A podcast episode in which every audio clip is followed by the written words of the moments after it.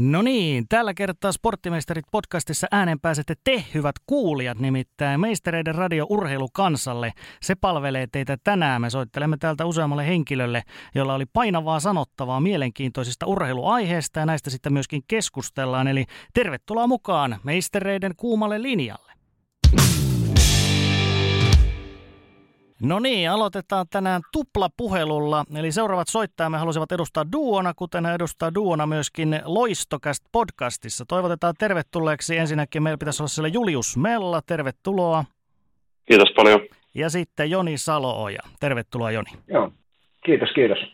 Ja sitten aihe, tärkeä aihe, josta kundit haluaisitte puhua, niin nais-tyttösalibändin näkyvyys, etenkin nyt kun naisilla nämä M M-kisat on käynnistymässä pian itse asiassa tällä viikolla, niin aika valtavia eroja, miten näitä kisoja on ennakoitu, niiden alkaminen on huomioitu medioissa. Jos nyt verrataan vaikka miehiin, jolla M M-kotikisat tulossa sitten hieman myöhemmin, niin mitä, mitä ajatuksia teillä on tästä nais- ja tyttösalibändin heikosta näkyvyydestä? Ei Jukka no, heittää tietysti ensimmäisenä kommenttia tuosta, miten on julkistus tapahtumat meni. Niin, tota, naisten joukkoja julkistettiin kahdeskymmenesseitsemäs kymmenettä keskellä Espoon Ylvästä teollisuuskeskittymää ja sitten reilu viittaa ja vajaata viikkoa myöhemmin miesten joukko julkaistiin tänne kotikisoihin Helsinkiin, Helsingin, Helsingin kaupungin talolle, että onhan siinä, siinä jo yöllä, niin kuin eroa yöllä ja päivällä. Niin ja sitten sen lisäksi myöskin niin näistä, näistä tota, toisesta Ylellä, ylellä sitten hekumoitiin pelaajahaastatteluiden kerran ja toisesta ei kerrottu senaakaan. Ei varmaan tarvitse aiheen tietää, niin kertoa kenellekään, että kummin päin tämä meni. Mm.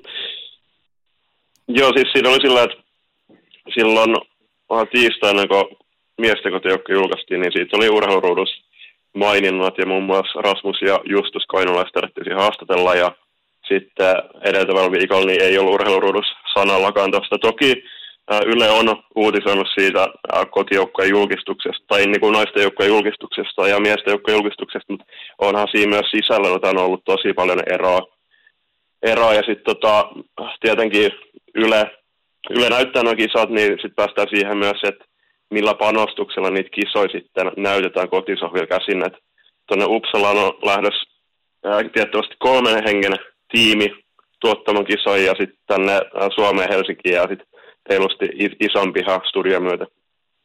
Mm, eli suunnilleen samaan aikaan kahdet kisat miesten ja naisten, mutta tässä on niin kuin hyvin suuri ero siihen, että miten, miten paljon niihin panostetaan. Joo, kyllä joo. Ja sitten sitä on perusteltu osittain sillä, joka varmasti pitää paikkansa myös, että kotikisalle kaivataan lisää näkyvyyttä. Että noi salibändi M M-kisathan on varsinkin naisten puolella ollut tappi- tappiollisia lähestulkoon jokaiselle järjestäjälle ja miesten kisoissa siihen niin sanottuun tienaamiseen on liitolla mahdollisuus, jonka takia se on ihan ymmärrettävää, että aihe, aihe, asetetaan sellaisia prioriteetteja ja nostetaan enemmän esille niitä kotikisoja, joista sitä rahaa saattaisi myöskin jäädä. Mutta samalla, kun puhutaan liiton, niin siitä keihäänkärjestä, kahdesta niin kuin kärkituotteesta, niin tuntuu kummalliselta, että tuossa viikkoinen kisoja, kun naiset, naiset nyt viimeisteli lämpöleiriään tuossa ja miehillä on vielä kisoihin toista viikkoa, kolmattakin viikkoa melkein tässä vaiheessa. Niin tota, niistä kisoista nyt jo pauhataan enemmän, ja naisten kisoista on tullut pelkästään esimerkiksi lämpöleirin sisältä ja pikkusen näkyville sosiaalisen median kautta. It, me ollaan jääty tässä voimakkaasti kaipaamaan muun muassa jonkinnäköisiä henkilökuvia, mm. joka toistitte taas suurelle yleisölle vähän näitä enemmän tunnetuksi näitä pelaajia, muun muassa tuossa naisten lämmönkisajoukkuessa. Niin, no jos, jos puhutaan siitä, että tyttö- ja naissalibändin skene on verrattuna vielä pieni ja noin lähestyvät kisat, niin siinä on kuitenkin, siinä, kun ollaan just ollut tota, selostamassa noita S P C-loisto kotimatseja, niin siellä erätaukosisältö tuossa kevään playereissa pyörii ihan täysin miesten ää, kotikisojen ympärillä, eli niiden ympärillä kehitetään sisällön, sisällön kautta. Niin tässä olisi ollut silloin jo loistavaa mahdollisuus tuoda just ää, meidän naisten, naisten kisajoukkuetta sekä noita M M-kisoja ylipäätänsä tutummaksi ää, kotisohville sekä lajiyhteisön että niinku urheilu, urheiluihmisten yhteyteen. Et nyt on niinku pelkään kovasti, että käy sillä tavalla, kun Suomi kohtaa Saksan tuossa avausottelussa lauantaina, niin ei noita kisoja ole tarpeeksi tuotu esille, jotta niin urheiluihmiset oikeasti kääntäisi sen T V kaksi silloin mm. lauantai-illalla.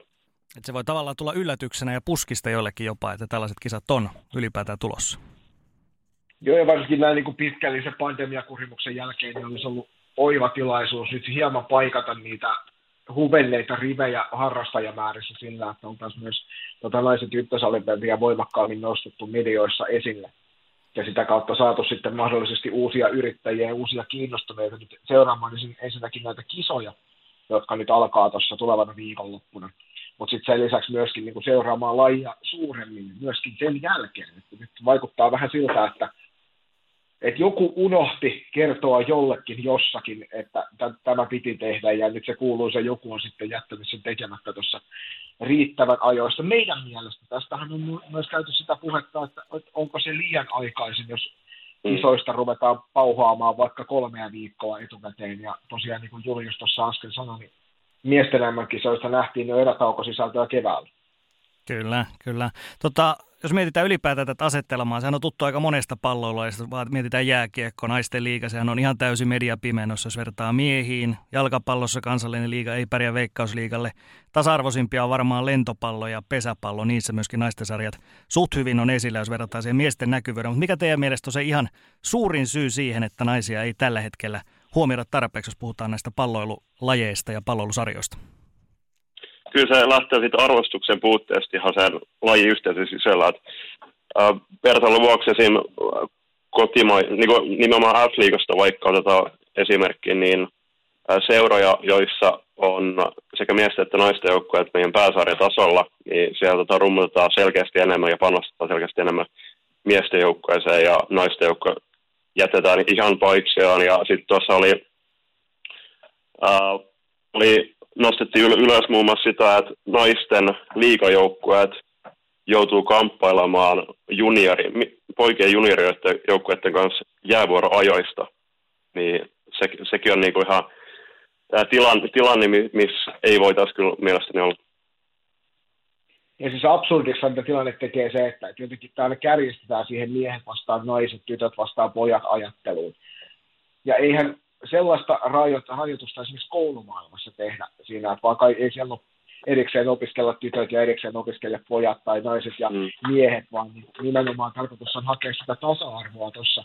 Niin sä et voi naisten pesäpallo, miesten pesäpallo, se on ehkä semmoinen, niistä molemmista se tuote on aika pitkälti samanlainen, koska se tapahtuma kentällä on saanut tietty, että vaikka nopeuksissa on eroja, voimatasoissa on eroja, niin se näkyy tietysti siellä. Mutta muun muassa jääkiekossa, niin monihan kritisoi just nimenomaan sitä, että jääkiekko on, naisten jääkiekko on liian hidasta. Sama naisten salibändin puolella.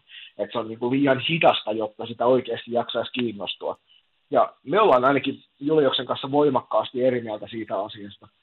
Ja sen takia ollaan myöskin itse lähdetty pau- tätä rumpua paukuttamaan tämän niin kuin tasa-arvon ja näkyvyyden puolesta. Joka sinällään on hauskaa, että kaksi miesoletettua tekee tätä hommaa. Kyllä. Tällä, tällä, tällä meiningillä, mutta siis kun jonkun se on tuotava esille koko aika enenevässä määrin, niin ollaan sitä kentältä useammastikin puolesta kuultu sitä samaa, samaa viestiä, että et, ei se arvostus lisäänny sillä, että me puhutaan sitä arvostuksen lisäämisestä, vaan se arvostus nousee sillä, että me kirjaimellisesti tehdään sen eteen asioita, ja sillä tiellä tässä ollaan niin kuin meidän, meidän kautta tuossa oman lajin parissa, mutta tämä sama pätee noihin kaikkiin. Julius on ihan oikeassa siinä pointissa, että se oma lajiyhteisön arvostus täytyy olla korkeammalla tasolla. Meidän täytyy jokaisen yhdessä nostaa sitä salibändin arvostusta, sitä jääkiekon arvostusta, eikä pelkästään niin, että arvotetaan ne miehet ja naiset vastakkaisiin. Niin, niin tuossa tuota kauden alussa ruud- ruudun tota lähetyksistä ilmoitettiin, että he tuottavat neljäkymmentä monikameraa lähetystä, monikameratuotantolähetystä ja studio, studiot mukaan lukien noissa kotimaisista Afrika-otteluista. Ja sitten siinä, siinä tota artikkelin alapuolella oli mainita heti, että se tuotetaan kolmekymmentäviisi miesten ottelua ja viisi naisten ottelua. Ja tässä on, nyt kun edetään kohti maaottelutaukoa, niin äh, ensimmäinen naisten studioottelu on luvassa kahdeksastoista joulukuuta ja sitä ennen on ollut yhdeksän miesten studioja. Eli aika, aika iso ero, ja, ja vielä kun miettii just, että kisat on tulossa, niin sekin olisi ollut tavallaan yksi hyvä homma sitä kautta ehkä tuoda esille muun muassa näitä maajoukkuepelaajia, jos olisi ollut vaikka studiolähetyksiä?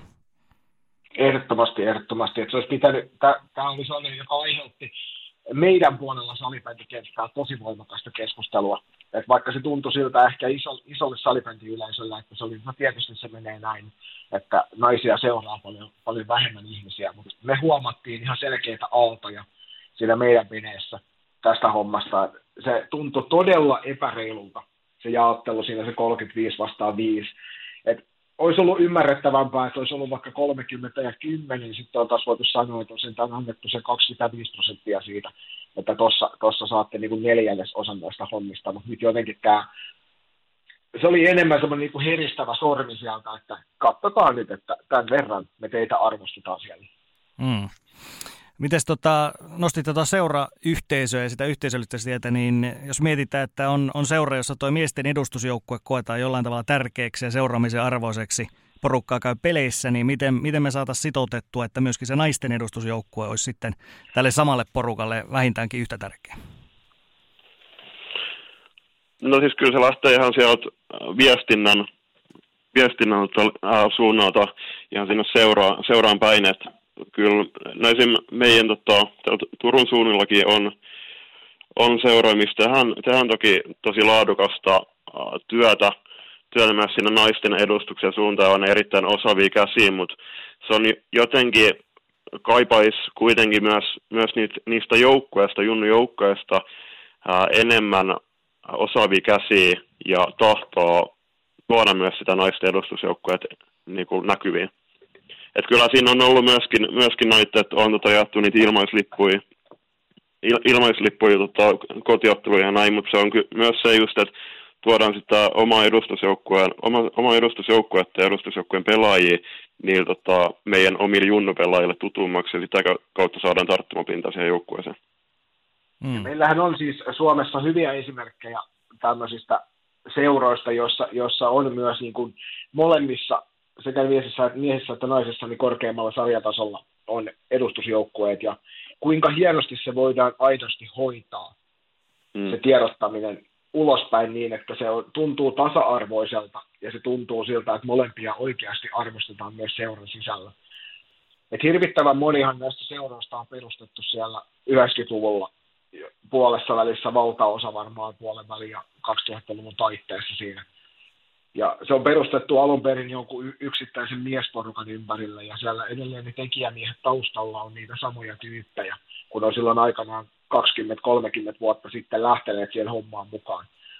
Ja se näkyy ja kuuluu ihan siinä seura-arjessa koko ajan. Menestyksestä huolimatta niin kuuluu se, että se ei vaan yksinkertaisesti ole samanarvoinen se tyttö- ja nais, naispuoli. Ainakin siis, to- toki ei voi yleistää muihin lajeihin, veikkaan, että, että jos otettaisiin suurempi foorumi tästä keskusteluun ja käytäisiin läpi jokaisen lajin läpileikkausta, niin varmaan keskustelut olisi aika pitkälti samansuuntaisia, mutta salibändikentältä voi ainakin suoraan sanoa sen, että ne seurat on poikkeuksellisia, joissa naisten salibändi nostetaan selkeästi samalla tasolla ylöspäin koko ajan. Vaan yleensä se on aina niin, että, että se on ihan sama, millä tasolla se miesten edustusjoukkue pelaa. Se on se, joka nostetaan ensimmäisenä esille muun muassa sosiaalisessa mediassa. Hmm.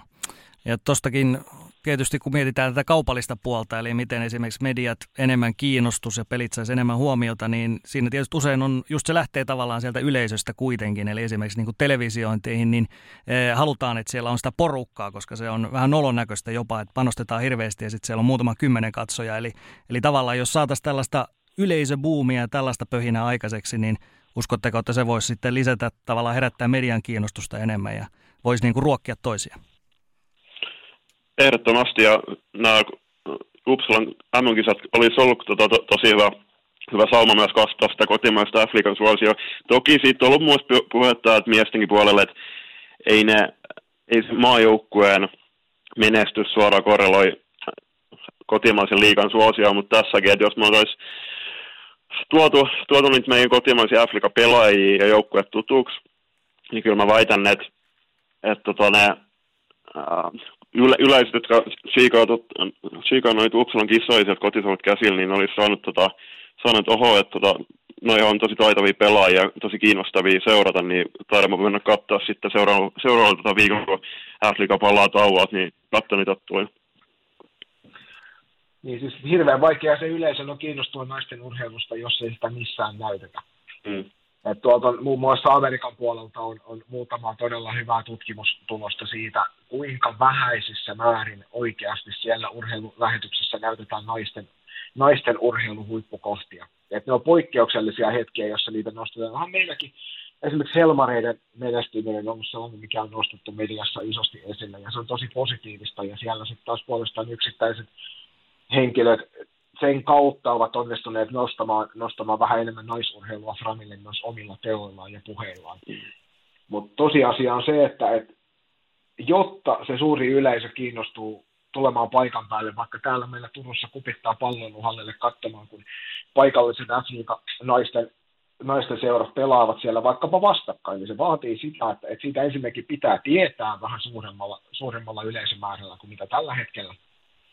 Ja sitten siihen pitää luoda jonkinnäköisiä mielenkiintoisia henkilötarinoita. Sulla täytyy, et sä sinne otteluun tule pystymettästä, jos et sä tiedä yhtään, että mistä on kyse.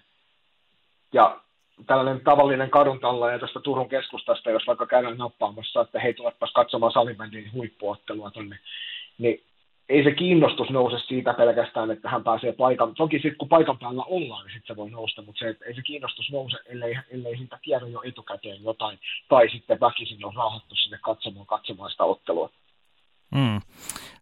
Huudstadsbladetin urheiluesimies Philip Saxén, hän on toimittaja, joka on tota aika usein tuonut esille näitä tasa-arvoteemoja. Hän muun muassa totesi hiljattain, että urheilijan sukupuolella ei ole ainakaan hänelle mitään merkitystä sillä, että miten kiinnostavaa joku laji tai tapahtuma. Eli ihan samalla tavalla sieltä löytyy niitä tarinoita, jännitteitä ja sitten draaman kaarta. Eli pitää vaan tuoda niitä henkilöitä tunnetuksia. Ihan ne täysin samat elementit löytyy meistä ja naisista, niin varmaan allekirjoitatte tämän väittämän. Ehdottomasti. Joo, aivan ehdottomasti kyllä. Niin kuin just toi Helmarit on hyvä esimerkki siitä, että sieltä on noussut monta kiinnostavaa ihmistä suuremman yleisen tietoisuuteen puhtaasti sillä, että et, toki joukkueen menestyksen kautta, mutta sit sitä kautta he on myöskin saaneet sen mahdollisuuden olla näkyvillä ja rakentaa sitä omaa henkilökuvaansa sitten myöskin niin kuin median kautta ja näky- se näkyvyys on noussut sieltä. Niin ja sitten tietenkin pitää tota mainita noin naisleijonat, esimerkiksi kotikisot silloin muutama vuosi takaperi, kun päättyi katkeran suloiseen hopeeseen, ja toki nyt Noora Rätty on ollut, ollut tota kärkenä esillä sosiaalisessa mediassa ja eri tota lehtipalstoilla, mutta kyllähän tossakin, että ollaan puhuttu myös sitä, että niin kyllähän noi pelaajat rakastaa sitä huomioon ja sitä, että ne nostetaan esille, niin mun mielestä sekä näiden sarjojen että maajoukkueiden pitäisi käyttää yhä enemmän hyödyksi noita itse pelaajia, eli niitä sankareisia kentällä. Mm. Pikkuhiljaa meidän aika alkaa tässä olla lopuillaan, mutta tosiaan teidän edustama Loistokasti, niin sieltä oli muun muassa naisten M M-kisa ennakkoon nyt ihan tuoreeltaan kuunneltavissa. Muutenkin pyritte omalla osaltanne pitää naissalibändiä siellä ylhäällä, niin olisiko teillä tähän loppuun vielä jotakin tällaisia toiveita tai vaikka nyt meidän kuuntelijoille vetomuksia, että miten, miten he pääsisivät myöskin osalliseksi tähän ja innostus sitten naisten salibändistä? No nyt lauantai alkaa naisten M M-kisat Uppsalassa ja me ollaan muun muassa siellä tekemässä paljon sisältöä sekä artikkeleita podcastin muodossa, että ottakaa meidän kanavat haltuun, niin, niin pysytte myös perillä naissalibändin sisällöstä. Ja sitten kuten me aina todetaan meidän podcastissa, niin salibändi on parasta paikan päällä, niin rahoitukaa ihmiset ihmeessä katsomaan siellä sen paikallisen palloseuran otteita. Käykää vilkaisemassa näyttämässä niille omille lapsille tai tutuille, että mitä se meininki oikeasti siellä voi olla. Ja tiedän, vaikka me innostetaan sieltä niitä uusia veerakauppeja, myykippilöitä maailmalle lisää sitten jatkossa. Että ei muuta kuin mm. nähdä alleilla. Jep, ja siis ennen kaikkea myös sen, että meidän pitää kaikkien oikeasti ottaa nämä asiat puheeksi sosiaalisessa mediassa ja tuoda noita asioita näkyviin. Ei, tota, ei auta, että valjata asiasta, jos ei tuoda meidän ääntä kuuluviin. Hyvä. Kiitoksia paljon Julius ja Joni näistä kommenteista. Me toivotaan, että naissalibändi saa sitä kaipaamansa lisähuomiota tietysti teidän podcastinkin kautta ja lauantaina alkavan M M-turnauksen myötä, niin ei muuta kuin pidetään peukut pystyssä. Kiitoksia teille. Kiitos.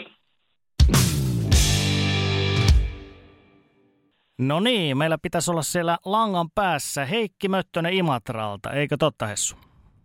Joo, täällä ollaan. Tervehdys vaan täältä Ketterän, Ketterän kotikaupungista. Kyllä vaan. Maineikas Mestis-joukkue. Ja aiheesta Hessu halusi tänään meidän kanssa mielipidettä ajatuksia kertoa, niin maksukanavien rooli urheilun seurannassa ja erityisesti tämä selostajien merkitys eri otteluille ja tapahtumille, niin se oli sulle aika merkittävä. Joo, se on ollut toi, tota, toi merkittävä asia. Itsellä nyt on maksukanavat ollut tässä jo kohta parikymmentä vuotta käytössään, niin tota, kyllä se on aika keskiössä toi, että minkälainen ääni siellä niitä pelejä selostaa. Mm. Eli tämähän on semmoinen asia, mitä välillä, välillä vähän myöskin jotkut vähättelee, että, että kyllä se ottelu on tärkeä ja, ja tota, ei sillä nyt ole niin väliä, että kuka siellä on, mutta, mutta selostaja kuitenkin luo sen tunnelman ja aika paljon muutakin, niin se on aika tärkeä, tärkeässä roolissa siinä. No on se joo, että kyllä, kyllä se on osa sitä, osa sitä pelitapahtumaa mulle, että en mä voisi niinku kuvitella, että joku et niinku Suomen peliä ilman Mertarantaa tai, tai jalkapalloa ilman Tuomas Virkkusta, että ne on semmosia, minulle semmosia ikonisia ääniä, että joka kerta kun heidän ottelunsa on listalla, niin tulee kyllä katseltua, että siinä on kyllä kaksi semmoista mun listalla olevaa top, top ykkösselostajaa. Eli välittömästi, kun sä näytät Mertsitä Virkkunen, niin sulla tavallaan tulee heti ajatus, että okei, nyt tiedetään, että tästä tulee tämmöinen lisäarvo tavallaan heti, että kun meillä on, meillä on tällainen niin kuin todistetusti hyvä selostaja. Kyllä joo, että kyllä se Mertaranta, hänen vitsinsä ja tämmöiset on niin kuin värittää sitä peliä, niin kyllä se mun mielestä on ihan hyvä. Ja kyllä mun mielestä Mertsi nyt on ihan tuossa liikassakin vähän silleen, että ottanut liikan nyt haltuun, niin kyllä se toimii siinäkin, että mun mielestä laji kuin laji, niin oli sitten Mertaranta, tai laji kuin lajia, jos siinä on Mertaranta, niin kyllä se mulle kelpaa, että en mä sillä tavalla, niin kuin, että Mertaranta on se, mulle se ikoninen, että hänet muutaman kerran livenä nähneenä, niin voin sanoa, että on kyllä mukava tyyppi siviilissä, mutta on myöskin sitten selostajana tällainen ihan, ihan omanlaisensa tyyppi. Mm.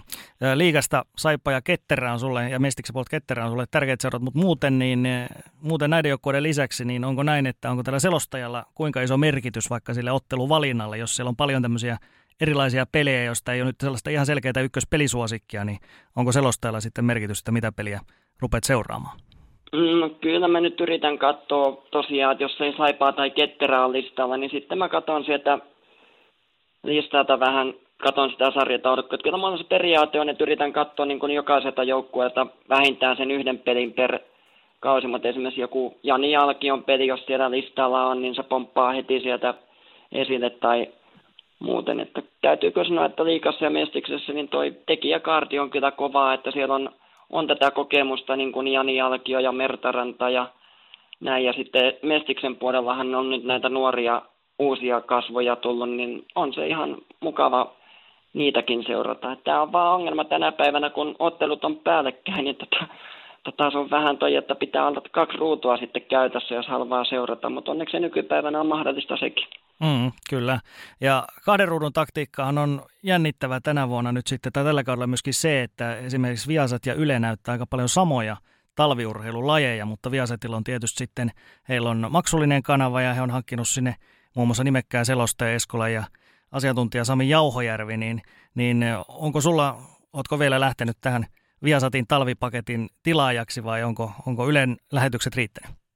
No Ylen lähetykset on riittänyt vielä, mutta Viasatti tulee mulle kaksituhattakaksikymmentäkaksi sitten, kun formulat siirtyy Viasatille, niin sitten täytyy varmaan siirtyä Viasatin, Viasatin tota hankkijaksi. Et mulla on kaksituhattaseitsemän vuodesta saakka ollut toi toi, toi kanavapaketti käytössä silloin, kun formuloiden suorat lähetykset alkoi alko tuolla Maikkarilla silloin, niin siitä saakka on ottanut kanavapaketin, mutta nyt pitää sitten Viasatti ottaa, että saa formuloita seurata sitten jatkossa. Mm, eli formulat on semmoinen tärkeä tuote ja sen mukana pitää mennä eri kanavilla. Mitäs, siitähän ei ole vielä puhuttu tuosta selostajavalinnoista ja muuten tuosta Viasaten tiimistä, niin onko tällaisilla asioilla kuinka suuri merkitys sinulle sitten, kun siellä aikana lähetykset alkaa? No se...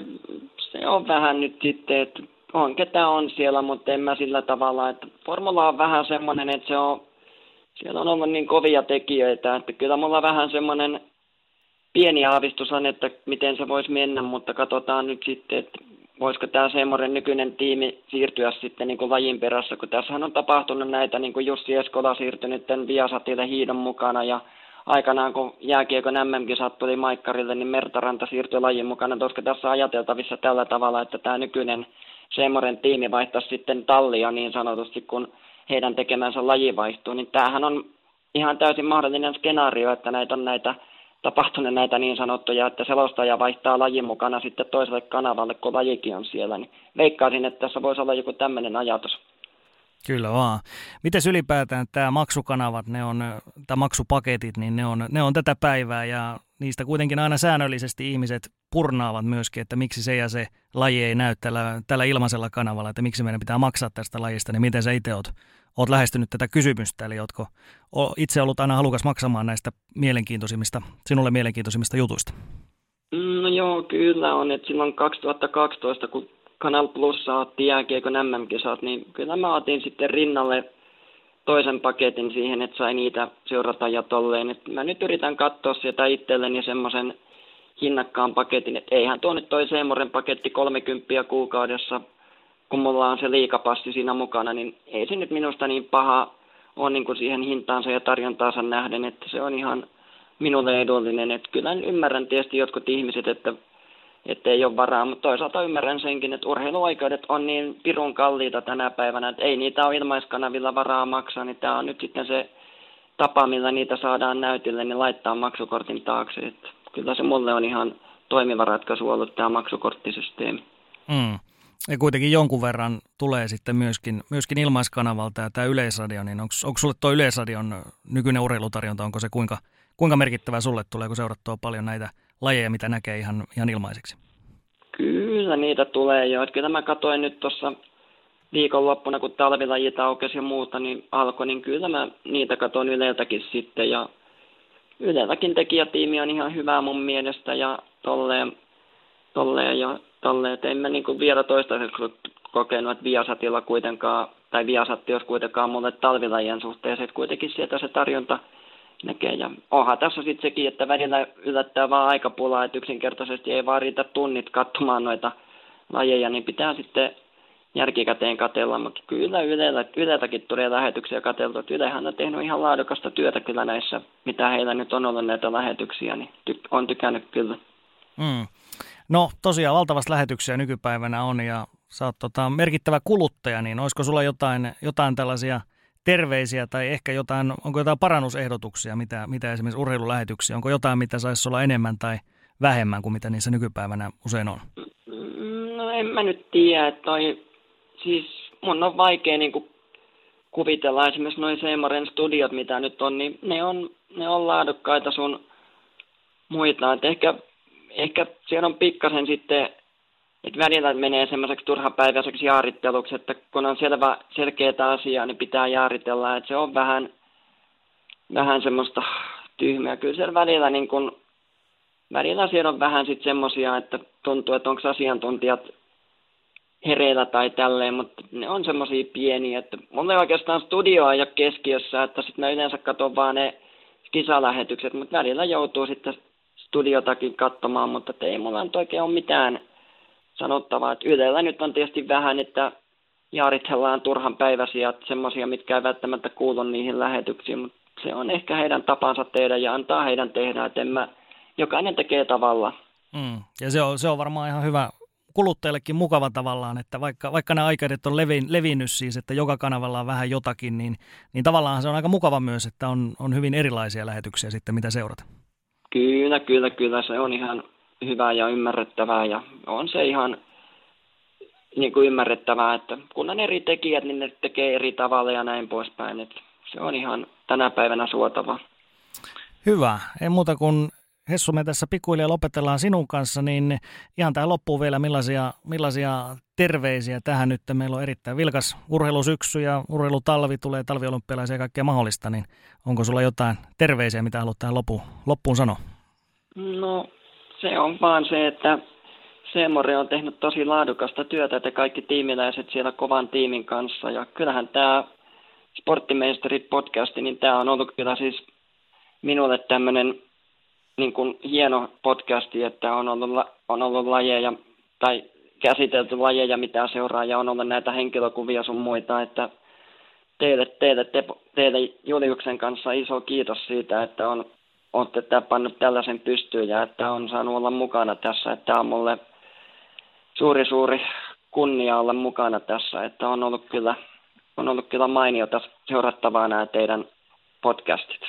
Kiitos paljon, Hessu. Nämä, nämä sanat lämmittää meitä, lämmittää meitä todella paljon ja tota, tosi hauskaa, että saatiin sut mukaan tähän ja ei muuta kuin palataan, palataan jälleen näistä asioista. Yes, kiitos palataan. Sulle.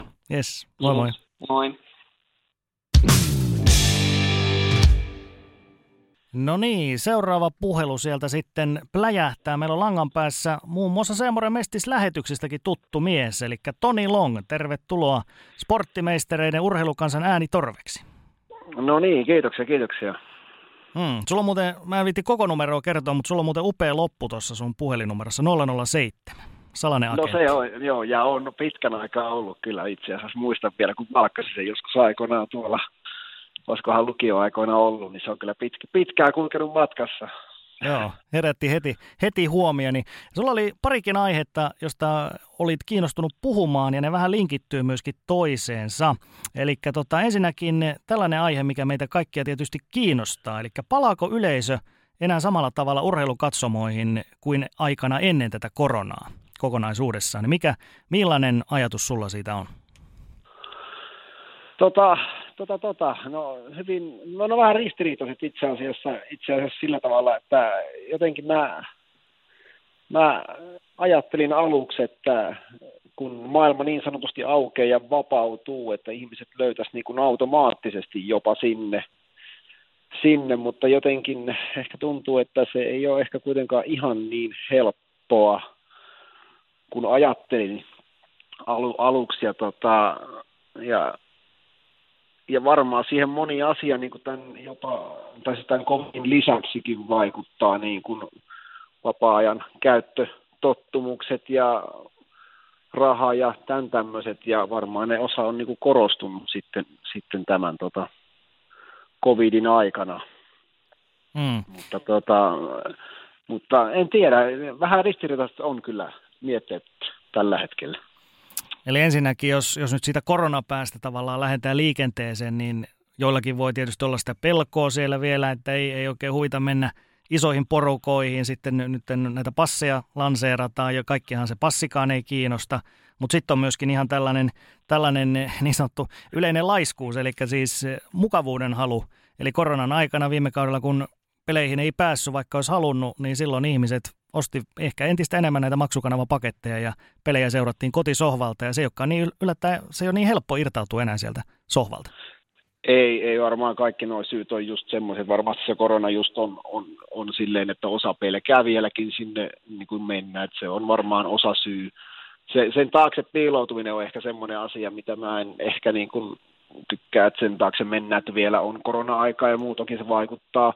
Mutta niin kuin sanoit joo, että toi varmasti toi niin kuin toi yksi iso, iso merkitys on kyllä niin kuin sillä, että maksukanavapaketteja ja muuta kuin ihmiset on ottanut, niin se on aika helppoa kuitenkin kotona olla ja katsoa sieltä, valita esimerkiksi nyt vaikka C Moren kanavapaketista niistä kuudesta liigapelistä, että minkä katot ja ottaa siihen vaikka hyvä medium pihvi ja hyvä punkkupullo viereen ja istua kotisohvalla, niin se on kyllä varmaan yksi asia kyllä, mikä vaikuttaa isosti, isosti siihen, siihen asiaan.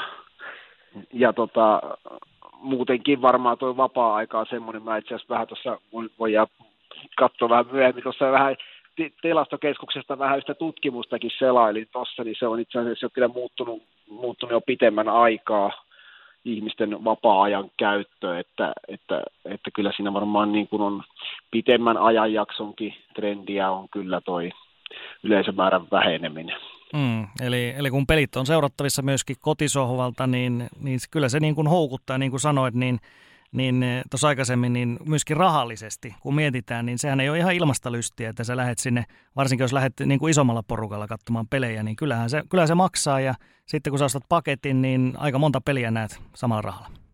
On, on ja just se ite, itekin tuossa, kun tota, joitain pelejä, mitä, mitä on käynyt katsomassa, niin yks, yksin sen niin kuin tavallaan kestää sillä tavalla, mutta sitten jos siihen lähtee pari muksua, muksua mukaan ja, ja sitten ostetaan vähän juomaa ja, juomaa ja syömistä siellä ja mahdollisesti jotain fanipaitaa ja muuta, niin kuin mä sanoin, että se sata viisikymmentä euroa kaksisataa euroa, jos siihen menee, niin, kun, niin on se aika iso, iso tota, rahamäärä parin kolmen tunnin jääkiekkopelistä esimerkiksi. Mm. Miten, jos hypätään sinne vaikka seurojen ja sarjojen housuihin, niin aika pahaltahan tämä kuulostaa, eli tämä on myöskin pitkäaikainen trendi ja korona on vaan nyt niin kuin jo tavallaan nopeuttanut osittain ehkä sitä, niin mitä, mitä keinoja sä miettisit, että miten, miten saataisiin tätä pysäyt, pysäytettyä tätä kurssia, että yleisöä vielä saataisiin halleille? Niin, on vaikea tästä nyt tietysti yhtä asiaa sanoa, mutta kyllä mä nyt aina olen vähän sitä mieltä kuitenkin ollut tavallaan niin kuin, että, että se, kyllä se lipun, lipun hinta on kyllä se varmaan se yksittäinen suurin tekijä ja sitten kun olisi halvemmalla lippu, ja, niin mä uskon, että se niin kuin, a, se hallit täyttyisi, mutta kyllähän se ihminen siellä kuluttaa siellä hallissa enemmän rahaakin silloin, jos siihen lippuun ei mene niin paljon. Ja kun niitä katsojia olisi enemmän, niin mä uskon, että sitä myyntituloakin olisi siellä enemmän siellä hallissa. En tiedä, onko näin, mutta mä oon aina vähän sitä mieltä. Ja sillähän nyt oli tässä vähän aika sitten tämä viiden euron Kyllä. Kamp- kampanja esimerkiksi oli. Ja onhan niin kuin hirveätä lukuja tavallaan, jos ajattelee, että katselin tuossa justiin, että Turussakin oli kaksituhattayhdeksänsataa ihmistä, niin tota, että onhan se aika vähän tepsin peliä. Mm. Iso halli vielä, mutta tuskin se se raha koko asia on, että kyllä mä niin kuin sitäkin olen miettinyt, että onko meillä semmoista niin kuin seurauskollisuutta, että niin kuin, se, et, et Helsingin I F K tappaa.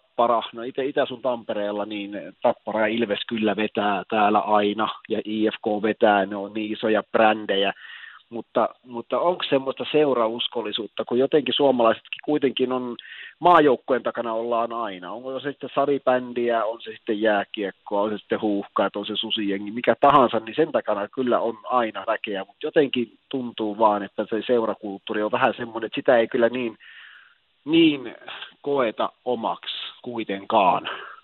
Mm. Että olisiko siinä semmoinen rako, että jotenkin saataisiin se niin kuin tämmöinen seurakulttuuri iskostettua meidän suomalaisiin niin kuin pienestä pitäen. Niin, se pitäisi olla jotenkin niin kuin merkityksellinen sulle, että, että niin, mä, en niin kuin voi, mä en voi olla menemättä tuonne Ilveksen peliin. Kyllä, kyllä, että kyllä mä niin kuin muistan itse tämmöisen niin kuin flashbackin tuonne vuoteen tuhatyhdeksänsataayhdeksänkymmentäyksi, Lahdessa, Lahdesta lähtöisin noin ja kuusi yhdeksän pelasi silloin UEFA-kappia Liverpoolia vastaan ja olin siellä Lahden hiihtostadionilla monen muun joukossa, niin kyllä se kymmenvuotiaalle pojalle oli aika hieno kokemus, paljon ihmisiä ja sitten tämmöinen englantilainen joukkue kuin Liverpool ja varmasti siitä on tullut yksi tämmöinen, että niin kun Valioliigaa kun seuraan, niin Liverpool on tämmöinen mun suosikkijoukkueeni sieltä, sieltä liigasta silleen, että se on varmaan pikkupojasta vähän jäänyt, kun on siinä, siinä ollut. Mutta tavallaan niin kun itsekin seuraan paljon lahtelaisia joukkueita silleen, mutta ei mulla semmoista tunne sille, että kuitenkaan sinne, sinne päin olen niin kun seurajoukkueisiin, vaikka sieltä lähtöisin on. Ja sitten kaksi vuotta aikana asuin Lontoossa, niin se oli kuitenkin se oli, se oli ihan erilaista se tavalla se suhtautuminen siihen, siihen omaan jalkapallojengiin. Tai, ja sillä ei ollut oikeastaan mitään väliä, oliko se niin kuin Valioliiga-joukkue vai ykkösdivari vai championshipia, kakkosdivari, ihan mitä tahansa vaan. Niin se, se suhtautuminen oli todella erilaista siellä kyllä niillä ihmisillä ja sitten tavallaan tämmöinen arki. Pelikierroskin tai peruspelikierroskin, niin tota, se oli niin kuin sellainen juhlapäivä, että se, siihen aamulla lähettiin ja mentiin kaupungille syömään ja juomaan ja pikkuhiljaa valuttiin stadikalle päin ja sitten kello kolmetoista, kello viisitoista Lontoon aikaa, niin tota, pallo, pallo tota peliin, että se oli, se oli kyllä ihan erilainen se suhtautuminen siihen koko seuraajalajiin lajiin kaiken kaikkiaan. Mm. Kyllä. Tuosta pääsee muuten myöskin tähän sun toiseen asettamaan teemaan, eli minkä takia suomalaiset seuraa ja fanittaa niin paljon ulkomaalaisia sarjoja, niin tuossa aika hyvin tuli myöskin niitä syitä, niin kyllähän tuommoinen niin kuin tällainen kuuluminen osana jotain isompaa yhteisöä, että on se vaikka sitten, vaikka se Liverpoolin kannattaminen, niin sulla on niin kuin miljoonia ja miljoonia kollegoita tavallaan ympäri maailmaa. No on tietysti kyllä joo, on, on se näinkin, näinkin kyllä. En ole kyllä siis mikään himo, himofani, sanotaan näin. Mutta esimerkiksi kai, joo. Mutta joo, mutta siis tota, tot, kyllä varmaan näinkin on, mutta tota, joo se, se on kyllä erikoista sitten kyllä sekin, että tavallaan se, ehkä mä palasin kuitenkin sen seurakulttuuriin just sillä tavalla, että miksi, miksi suomalaiset katsoo niin paljon. No N H L mä jotenkin ymmärrän sen suomalaistenkin mielenkiinnon sinne, koska siellähän on paljon kuitenkin suomalaisia pelaajia. Eli sitä kautta, sitä kautta kyllä suomalaiset varmasti niin kuin N H L:n pariin eksyy, mutta justiinsa kun seurataan niin kuin eri Euroopan sarjoja jalkapallossakin, niin siellä kuitenkin aika vähän on suomalaisia Mm. pelaajia, että mikä se tunne sinne, sitten sinne päin on, että onko se vaan, että koetaan niin kuin tavallaan suomalainen jalkapallo jäkin liian huono tasoiseksi, että siitä sitä ei viitsitä katsoa tai, tai sitten äh, ei viitsitä maksaa, maksaa sitten siitä paikan päälle menemisestä, että, että tota, se on kyllä mielenkiintoinen, että minkä takia, minkä takia se näin on ja onko sekin, että jos niin kuin Hongalla taisi olla tässä loppukaudesta yhdessä ottelussa kaksisataaviisikymmentä henkeä. Kyllä, kyllä.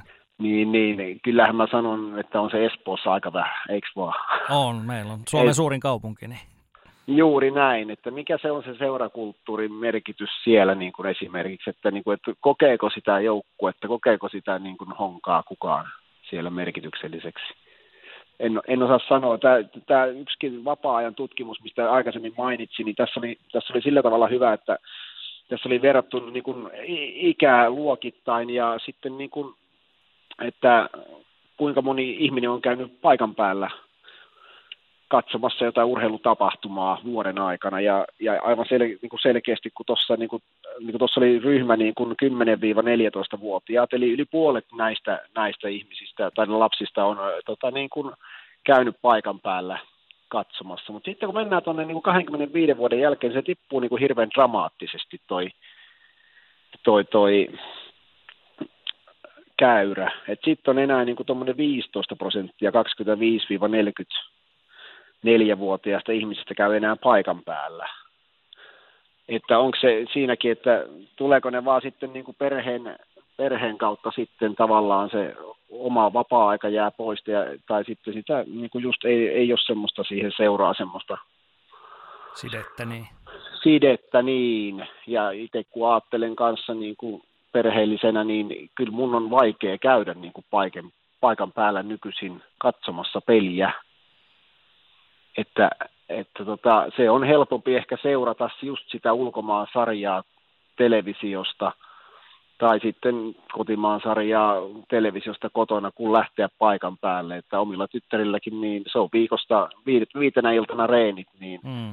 tai päivät kun on töissä, niin ei sitä enää niin kuin hallille lähetä, keretä enää millään. Aika ei riitä vaan siihen ja sitten jos mennään itsekin joskus käydä harrastamassa tai muuta, niin kyllä se vapaa-ajasta se, se on niin kuin se vapaa-ajan kamppailu, niin on se kyllä, se on kovaa, kovaa kyllä niin kuin, ja sitten kun tulee koko ajan uusia lajeja, e-urheilua, crossfittiä, kaikkea tämmöistä tullut, tullut niin kuin siihen rinnalle, mitä ei ehkä ollut silloin vielä aikaisemmin niin kuin, isosti niin kuin kaksituhattaluvun alussa esimerkiksi, niin sitten tavallaan ehkä eksyttiinkin tämmöisiin niin kuin jääkiekko- ja jalkapallopeleihin enemmän, mutta nyt kun kaikkea mahdollista niin kuin aikana harrastaa ja televisiosta näkee ympäri vuorokauden melkein urheilua kanavalta kuin kanavalta, jossa on oikein maksupaketti, niin hankala sinne on lähteä.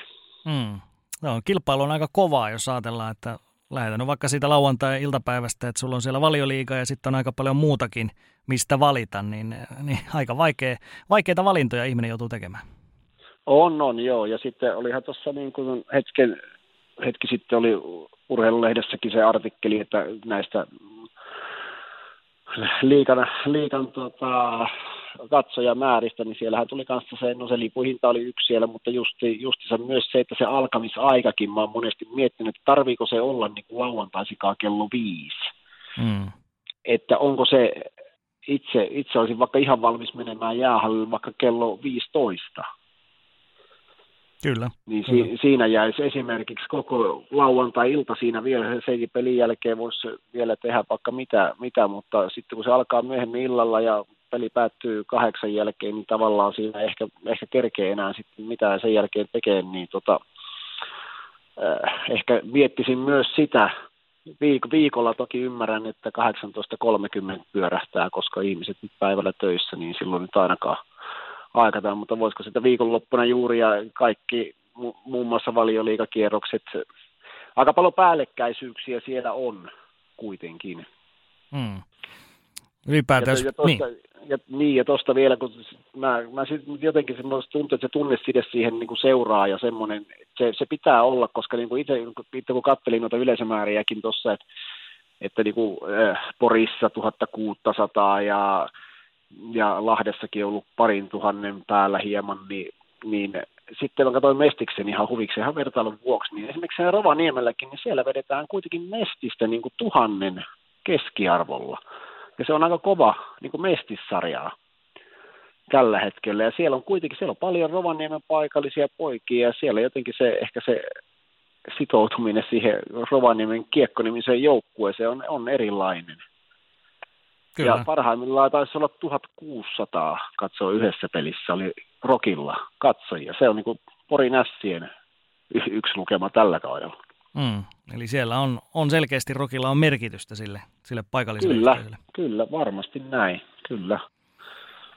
No, mitäs, mitäs muita keinoja me vielä, vielä keksitään? Eli hinnat on yksi, mitä, mitä ehkä on hyvä tarkistaa, alkamisajat on yksi, mitä on hyvä tarkistaa, ja sitten toi, nimenomaan toi, että saataisiin sitoutettua ihmisiä paremmin sinne, sinne tota, näihin paikallisiin seuroihin, eli, eli tavallaan se pitää sieltä ja aika nuorestakin lähteä tavallaan jo se sitouttamistyö, niin sillä tavalla se pysyy siinä elämässä mukana. No kyllä, kyllä joo, ja sitten sekin on tietysti huolestuttavaa, jos lukee näitä erilaisia liikunta, liiku, lasten liikuntatottumuksia, että, että niin kuin kolmannes suomalaisista lapsista liikkuu enää niin kuin niin kuin tarpeeksi ja sitten niin kuin seuratasolla ja kuinka moni nyt sitten on joutunut jättäytymään pois syystä tai toisesta koronan takia jostain harrastuksista ja muuta, niin, niin tota, miten, miten siihen saataisiin se semmoinen muutos, että saataisiin niin kuin lapset, jos nyt kärjistetään vähän, niin pois sieltä tabletin ja ruudun äärestä. Mm. Että se, se on, että onko se niin kuin, tavallaan työelämäkin vienyt vanhempia siihen suuntaan, että enemmän tehdään koko ajan töitä niin kuin työpaikalla ja myös kotona, että se, se aika ei sitten ehkä riitä siihen lapsen kanssa vaikka liikkumisen, että hän saisi niin kuin kipinä esimerkiksi jostain liikunnasta, kun nykyään se kipinä saattaa olla, että se tulee tietokonepelistä pelistä esimerkiksi.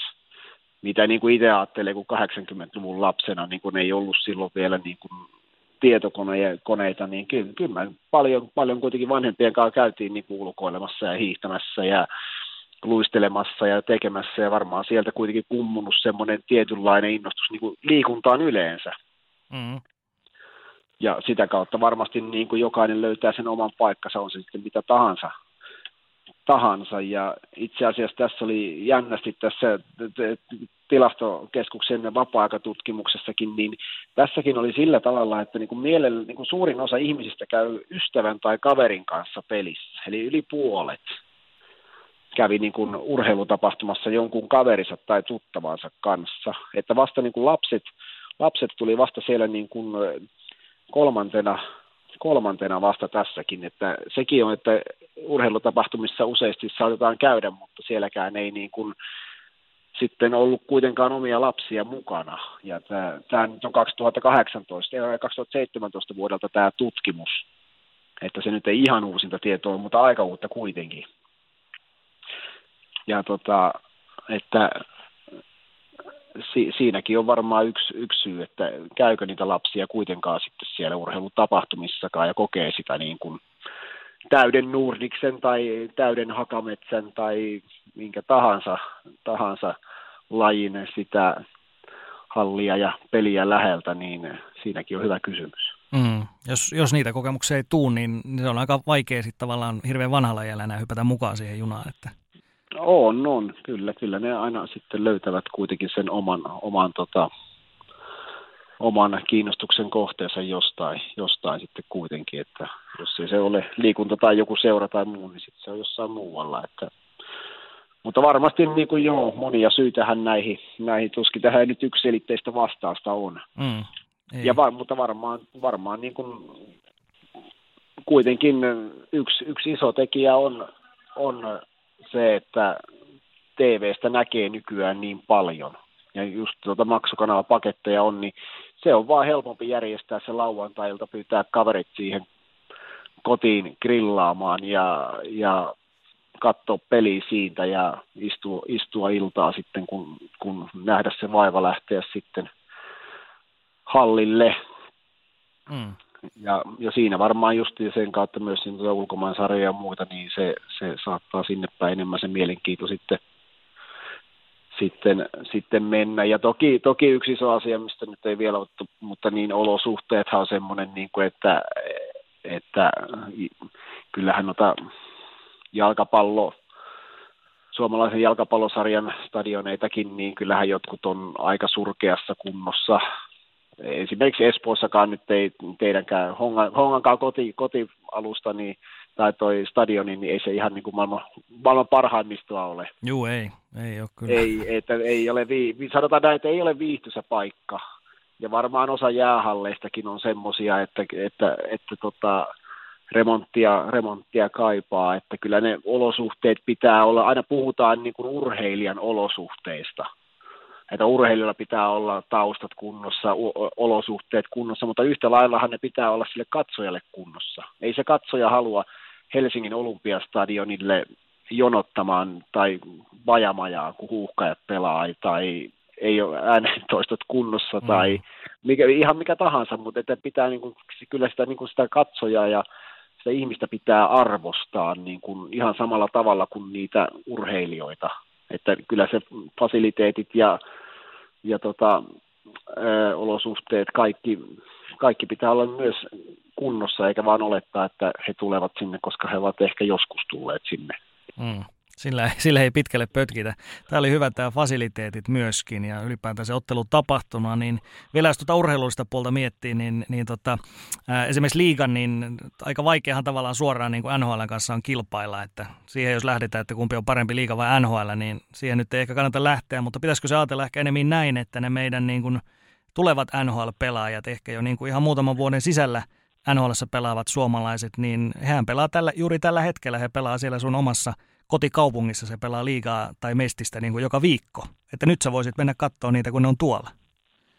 Niin, varmaan. Tämä voisi olla yksi, yksi lähtökohta. Ja, ja kyllähän se totta, totta se on, että ei, ei, ei ole järkeä niin kuin lähteä ehkä sitä pelitasoa niin kuin juurikaan tosiaan vertaamaan. Mutta, mutta kyllä se tavallaan se pitää jollain tavalla myydä myös sen. Niin kuin. Ja onhan liigassa on mun mielestä niin kuin aika laadukkaitakin pelejä tällä kaudella nähty. Että on, on pelattu ihan laadukasta kiekkoa, kiekkoa mutta tota, että joku, joku siinä nyt vaan sitten on ja klikkaa, että, että yhden yleisö ei nyt koe sitä kiekkoa, kiekkoa omakseen. Että, ja just onhan se paljon sitä markkinoinnista niin kuin myös kiinni, että miten se myydään, että, että jos, me, jos me pystytään myymään se sarja sille, että tule katsomaan niin kuin tulevaisuuden N H L-tähtiä, niin näinhän se, näinhän se varmasti voisi ollakin, että kansaa, kansaa kiinnostaisi paremmin. Että, mutta tota, en, en osaa sanoa sitten, mm. mikä se on se viisasten kivi, millä, millä sitä kannattaisi lähteä, lähteä myymään sitten eteenpäin. Kyllä, mutta yleisöstä se kuitenkin vaan, vaan niin kuin hirveästi lähtee vieläkin, koska tavallaan, jos ei ole sitä tunnelmaa, niin se vaikutus on, se on hyvin dramaattinen niin kuin heti myöskin siihen T V-lähetykseen, että millaista sitä on seurata, jos siellä on niin kuin kymmenen katsojaa versus täysi halli. Ja sitten se vaikuttaa jopa suoraan, suoraan tuohon pelin tasoon jopa. Eli, eli tota, kyllä pelaajatkin saa siitä hyvin paljon enemmän energiaa, jos siellä oikeasti on ihmisiä. On, on. Ja monihan on sanonut, että niin kuin viime kausi, että on, on niin kuin jalkapallossa tai jääkiekossa niin, että on vähän niin kuin harkkapelejä olisi pelannut. Mm. Että, että kyllähän se totta kai se vaikuttaa sinne.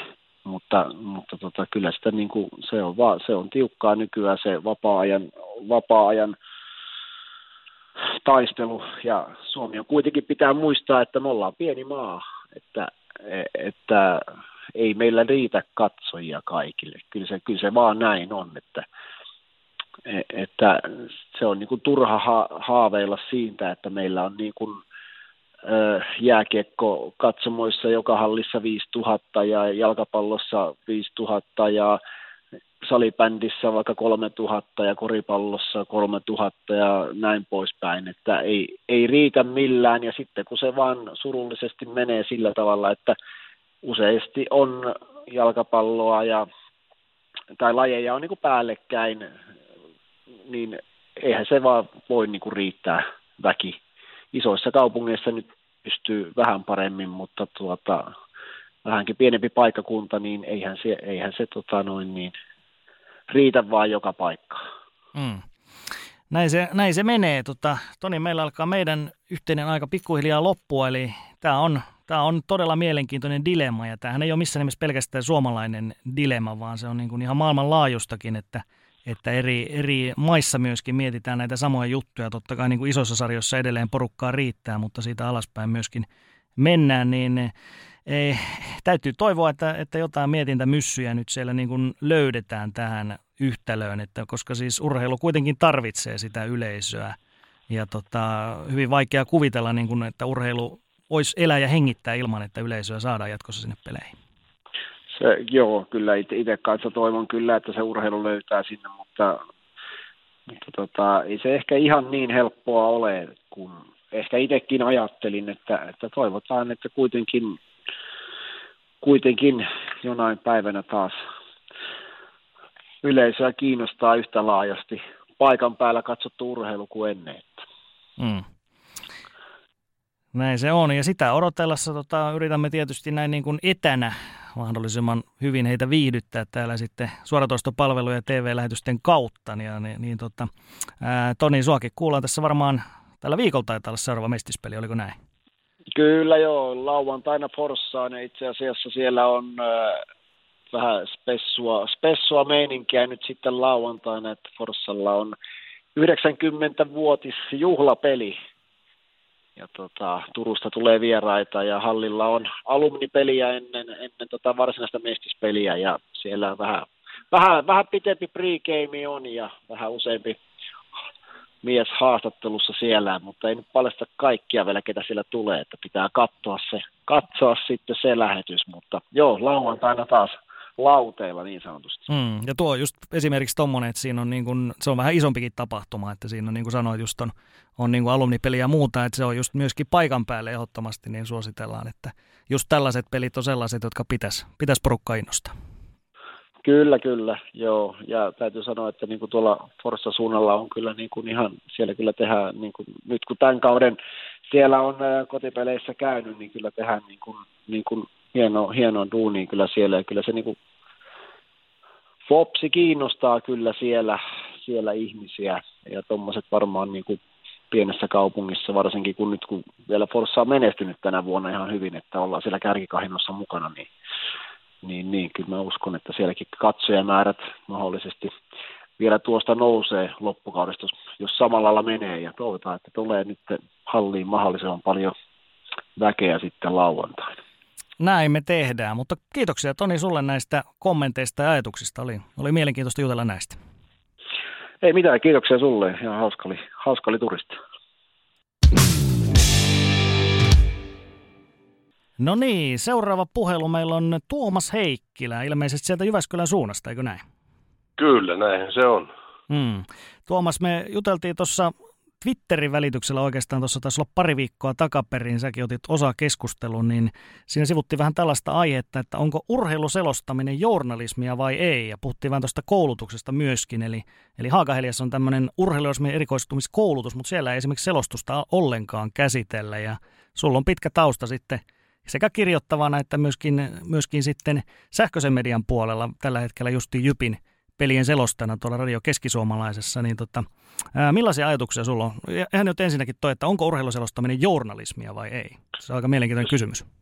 On, ja se on, se on, se on älyttömän monisyinen kysymys, ja niin kuin taisin Twitterissäkin todeta, niin sehän, sehän on semmoinen, että se, se voi olla, ja joissain tapauksissa se mun mielestä myöskin pitää olla, Mutta sitten on myöskin tapauksia, joissa se ei nyt ihan journalismin määreitä täytä, eikä ehkä pidäkään. Että tavallaan, jos vaikka mietitään tätä paikallisradion selostamista, niin traditiohan on Suomessa semmoinen, että, että tota, se nyt ikään kuin se kohdeyleisö ei haluakaan täysin niin kuin journalistista käsittelyä siinä omalle joukkueelle, vaan vähän semmoista omien puolesta liputtamista, että et, et, tämähän on, mä en tiedä, en, en, en osaa sanoa muualta maailmasta, että onko samanlaista tämmöistä traditioa paikallisissa radioasemissa kuin mitä Suomessa on, vaikka nyt koskien liigan, jääkiekon S M-liigan joukkueita, että tavallaan mennään ikään kuin kulloisenkin joukkueen laseilla, että et se on. Mutta sitten taas, jos on vaikka nyt C Moren selostaja selostaa liigaottelua, niin senhän pitäisi ilman muuta lähtökohtaisesti olla puolueeton tai, tai Ylen kiekkokierroksella tai jotain muuta. Mutta se paikallisradio on semmoinen ikään kuin erillinen saareke mun mielestä vähän tästä, tästä hommasta. Ja siihen on omat lähihistorialliset syynsä, että tota, et paikallisradiot kun aloitti Suomessa kahdeksankymmentäviisi, niin aika monessa kaupungissa ne rupesi selostamaan oman kaupungin liigajoukkueen pelejä. Ja ennen sitä Suomessa ei ollut urheilua selostanut kukaan muu kuin Yleisradion toimittaja. Eli mm-hmm. tavallaan nämä, nämä tota, J P Jalot ja Juha Lindgrenit ja Kari Tynit ja kumppanit, ne aloitti täysin tyhjästä. Semmoisen, mitä ei ollut koskaan aikaisemmin tehty. Ja jostain syystä silloin on valikoitunut semmoinen tapa toimia, että ollaan voimakkaasti sen oman joukkueen kelkassa ja sen puolella jopa. Ja se mun mielestä se varmaan liittyy laajemminkin siihen paikallisradiohommaan, että kun tämmöiset tuli ensimmäistä kertaa Suomessa silloin, niin kyllähän ne oli semmoisia niin kuin oman seutukuntansa lipunkantajia paikallisradiot muussa, muissakin asioissa kuin urheilussa. Ja mun mielestä paikallisradion ehkä vähän pitääkin olla. Kyllä, kyllä. Miten sulle tänä päivänä vaikka tuossa Jypin peliä yhteydessä, niin tuleeko, tuleeko palautetta suuntaan tai toiseen, että, että tota, nyt, on, nyt on tuomassa liikaa ne värilasit päässä tai että nyt vielä enemmän vai pitäisikö vielä enemmän olla siellä Jypin, Jypin tavallaan niin kuin vankkureissa? No ei ole oikeastaan mitään semmoista tullut, että tota, musta tuntuu, että se, se näiden selostusten ympärillä käytävä kiihkeen keskustelu, niin se, sitä ei oikein ole sillä tavalla enää kuin oli vaikka joskus viisitoista kaksikymmentä vuotta sitten, kun en, en noita hommia vielä tehnyt. Että, et kyllähän se, niin kun, se, että kun toistakymmentä vuotta kaikki liigaottelut on ollut nähtävillä jostakin Urho T V-vainaalta ensin ja sitten Ruutuja nykyään C More, niin on se tehnyt sen, että aika moni H C-fani, jolle ainut tapa seurata sitä joukkuetta ennen oli se radioselostus, niin katsoo pelit nykyään telkkarista, kun se mahdollista on. Että kyllä se, sekin on muuttanut tuota skeneä aika paljon. Mm. No mites paikallisradioselostusten lisäksi? Se on ihan selkeä, mikä tässä tuli, tuli käytyä, eli tota, siellä on värilasit on niin kuin ok, se on kulttuuri, se on perinne ja näin poispäin. Miten sitten mietitään vaikka Suomen maajoukkue? Se jonkun verran jakaa sitten, jakaa sitten näkemyksiä, että jos Suomen maajoukkue pelaa tai meillä on joku merkittävä suomalaisurheilijan suoritus siellä, niin mitä mieltä olet, kuinka suuria värilaseja silloin on lupa siellä käyttää? No sekin on, se on vähän samalla tavalla kuin tuo paikallisradiohomma, että siinähän varmaan yleisö odottaa tiettyjä asioita, että jos on suomalainen hiihtäjä olympialaisissa tai, tai tota, Suomi on M M-lätkän finaalissa tai, tai tota, futiksen puolella pelaa ratkaisevaa jotain karsintapeliä, niin varmaan siinä on jonkunlainen odotusarvokin siihen, että, että esimerkiksi selostaja ikään kuin on, on Suomen puolella siinä. Mutta sitten taas se, että jos, jos niinku ruvetaan peliä analysoimaan, että vaikka studio analysoi peliä, niin eihän koskaan voi puhua niinku mustaa valkoiseksi. Kyllähän siinä pitäisi käydä ne asiat läpi, että Että tota, et, et, et se ei niinku pitäisi muuttua, mutta sitten taas semmoinen tiettyjen tilanteiden hehkuttaminen, niin onhan se nyt eri asia, että tekeekö siinä M M-lätkän finaalissa maalin Suomi vai Kanada. Niin sille kohdeyleisölle, kelle selostaja sitä selostaa, että en mä nyt pahana pitäisi, jos siinä on vähän värilaseja, mutta sitten si- siinäkin tullaan taas sit siihen, että, että jos ne värilasit on semmoiset, että jokainen vastustajan temppu on jotenkin äärettömän törkeä, Ja, ja sitten omalta joukkueelta menee läpi mikä tahansa, niin eihän se niin, kuin, ei se niin voi mennä. Mm. Ja jokainen Et, tilanne on vaarallinen. Niin, niin mutta et, et, et, et, niinku, siis, et vaikka siellä nyt sen, sen Suomen pelaaja loukkaantuu taklaustilanteessa, niin kyllä se pitää selostajan silti katsoa, että oliko se nyt törkeä vai oliko sehän normaali taklaus, jos oli vaan huonoa tuuria. Että et ei niinku voi tavallaan, ei voi puhua paskaa suoraan sanottuna. Mm. Että et, et, et, kyllä se pitää niinku silti, mutta Mutta totta kai sitten se, että, että jos hehkuttaa sitä Suomen maalia enemmän kuin vastustajan maalia, niin sehän kuuluu tuossa asiaa mun mielestä, eikä se niinku heikennä sen, sen touhun uskottavuutta mitenkään. Mutta sitten jos ruvetaan niinku kääntämään pustaa valkoiseksi, niin se on sitten taas toinen juttu. Hmm. No mites tämä journalismi-asia sitten, jos mietitään mikä se selostajan rooli on, niin se on se pelitapahtumista kertominen, mutta sitten siinä on myöskin tämä nimenomaan tämä tunnelman luomisen puoli ja siihen liittyy sitten vähän, vähän välillä värilaseja ja muuta, niin onko se juuri sitten se, mikä tavallaan erottaa selostajan ja ehkä jonkun kirjoittavan toimittajan? No äh, joo, ei, ei toki aina. Siis tota, kyllähän jos nyt mietitään sitä, että paikallisradiot on liputtanut aina oman seutukunnansa puolesta, niin kyllähän myöskin maakuntalehdet on tehnyt sitä samaa. Ja tietyllä tavalla ehkä sekin on vähän niiden tehtävä, mutta, mutta kyllähän, jos ajatellaan urheilujournalismia, niin esimerkiksi kaksituhattaluvun aikana maakuntalehtien urheilujournalismi, niin kyllähän se on ottanut aivan valtavia harppauksia sinne journalismin suuntaan nimenomaan, että se semmoinen omien tsemppaaminen, niin, joka niin kuin oli vielä sanotaan yhdeksänkymmentäluvullakin vallalla aika paljon, saatikaan ennen sitä, niin, niin kyllähän se on niin kuin vahvemmin ja vahvemmin jäänyt pois. Ja, ja mun mielestä se ei ole, niin kuin, et, et, muistan aika monta kertaa itsekin niin kuin saaneeni palautteita, varsinkin joskus vuosituhannen alussa jostakin jutuista, että, että tota, jos kirjoitan keskisuomalaiseen paikallista urheiluseurasta, että sitä pitäisi jotenkin kannustaa, niin ei, ei todellakaan. Että sehän ei koskaan niin kuin journalismin tehtävä. Että eihän kukaan, ainakaan uskottava journalisti, niin ei se, ei se kannusta poliitikkoa tai ei se kannusta talouselämän päättäjää tai, tai jotain muuta vastaavaa. Ei se silloin myöskään kannusta urheilijaa, vaan se niin kuin kertoo, miten asiat on ja, ja tota, tarvittaessa ja kykyjensä mukaan analysoi erilaisia asioita, mutta, mutta tota, Mutta se kannustaminen, niin se on, se on sitten taas se on fanien homma, eikä, eikä journalistien homma. Mm. Jos miettii tota ihan perusduunia, niin, niin tavallaan siellähän on näitä yhtenäväisyyksiä myöskin. Eli toimittaja valmistautuu lehtijuttuun tai selosteen selostukseen, niin hankitaan taustatietoja, kerätään faktoja ja käytetään sitä omaa, omaa niin kuin korvien väliin kertynyttä tietopankkia, mahdollisesti omia kontakteja ja niin edelleen. Ja sitten se lopputuote on vaan niin kuin aika erilainen, mutta, mutta eikö se prosesseissa on kuitenkin aika paljon samaa myöskin?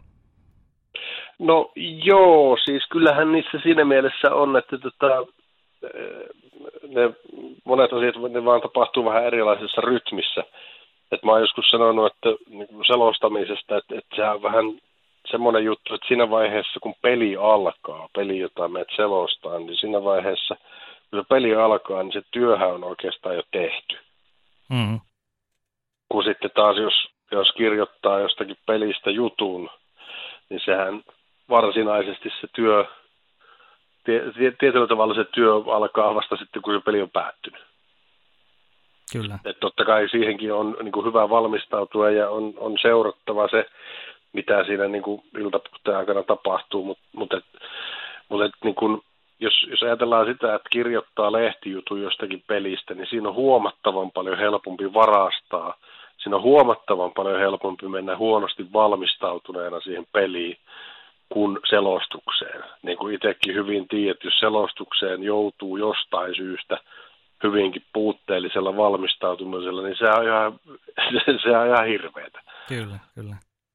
Mutta sitten taas varsinkin ammattitaitoinen toimittaja, niin, niin tota, jos kirjoittaa jutun lätkämatsista tai futismatsista, niin se onnistuu kyllä, niin kuin, jos vaikka joutuu esimerkiksi pikahälytyksellä yhtäkkiä jonnekin, niin kyllä sen niin kuin ammattilainen klaaraa sen homman, vaikka valmistautuminen tai muu taustatiedon kerääminen tämmöinen on hyvinkin puutteellista, mutta selostuksessa siitä jää paljon helpommin kiinni. Mm. Mitä mieltä sä oot tästä selostajien ja selostustyön arvostuksesta, että onko, onko vielä vähän sellaista, että täällä on niin kuin ne oikeat toimittajat ja tuolla on, tuolla on noin. Tai sanotaan näin, että kun sulla on, Tuomas, sulla on kynä kädessä ja sä teet, tai kun tietoläppärissä teet lehtijuttua, niin silloin sä oot niin kuin oikea journalisti, mutta sitten kun sä laitat ne luurit päähän, niin sit sä et enää ole. Meneekö se vähän näin? No on siinä, joo, siis ehkä siinä vähän on semmoista, varsinkin tässä nykyisessä hommassa, että kun, kun tota paikallisradioon kiekkomatseja selostaa, niin kyllähän se, se, se on, on vähän ehkä ton suuntainen tilanne, mutta sitten taas jos, jos mä tulisin, niin kun menisin selostaa C Moren lähetyksiä, niin sitten se pitäisi taas miettiä se selostushommakin vähän eri tavalla. Ja Ja näin, että tota, se, se riippuu niin siitä välineestä, mihin tekemässä ja tilanteesta myöskin. Tota, mutta kyllähän, niin kun taas jos miettii niin kun historiallisesti tätä asiaa, niin kyllähän semmoistakin vähän on tässä niin kun mediamaailmassa ollut semmoista ajattelua niin kun meitä vanhemmissa kollegoissa, että, että on vakavat journalistit ja sitten selostajat on vain jotain höyrypäitä, jotka huutaa siellä kopissa. Että kyllähän tämmöistä, niin kuin, joskus on tämmöistä vastakkainasettelua ollut. Olen nuorempana ehkä kokenut, että on jopa ollut jonkunnäköinen katalysaattori siinä välissä, kun on tehnyt vähän molempia niin vuosikausia, mutta, tota, mutta ei se nyt ehkä enää tänä päivänä ole se ajattelu semmoista, mitä se joskus oli. Mutta sitten seuraava ajatushan on se, että on urheilutoimittajat ja sitten oikeat toimittajat.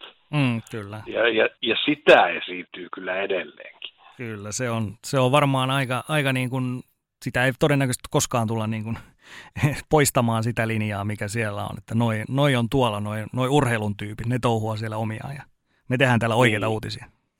Niin, ja, ja se, että sillekin mun mielestä niin kuin urheilutoimittajan ammattikunta, jos miettii niin kuin vuosikymmeniä taaksepäin, niin se, että tämmöinen ajatus on syntynyt, niin kyllä siinä niin kuin osittain siihen on ihan itsekin oltu syyllisiä just sen takia, että, että, tota, että ehkä se urheilutoimittaja onkin ollut sitä hiihtäjää tai juoksijaa kannustava tai, tai tota, jotakin joukkuetta kannustava hahmo, kun sen olisi pitänyt olla journalisti.